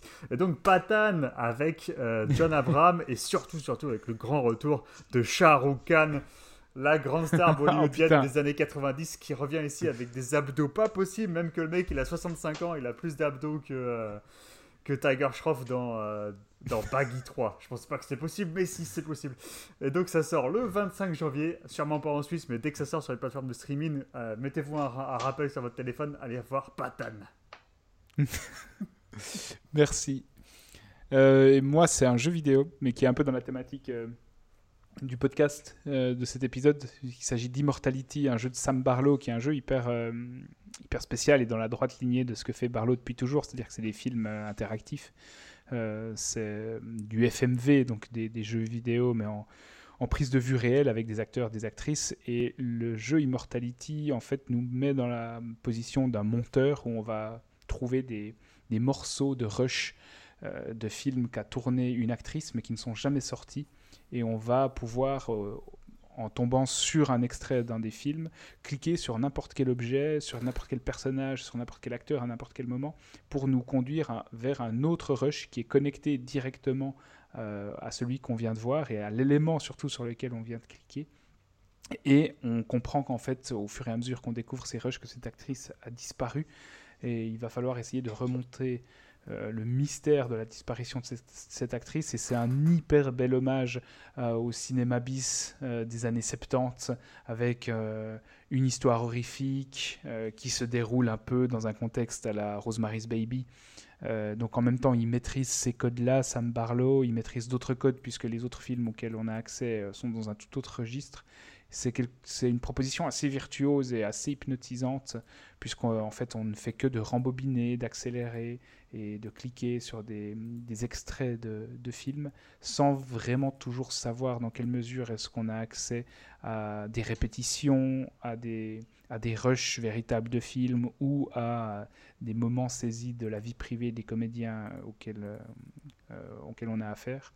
Et c'est une forme de jalon manquant entre le cinéma et le jeu vidéo. C'est une proposition, je pense que Jean, qui pourrait t'intéresser, en tout cas euh, théoriquement, dans, ce que ça fait. Euh, je serais assez curieux d'avoir ton avis si une fois tu arrives à mettre euh, la main là-dessus ou si tu peux regarder des, des, des vidéos YouTube qui parlent du, du projet parce que je pense qu'il y a quelque chose qui te parlerait.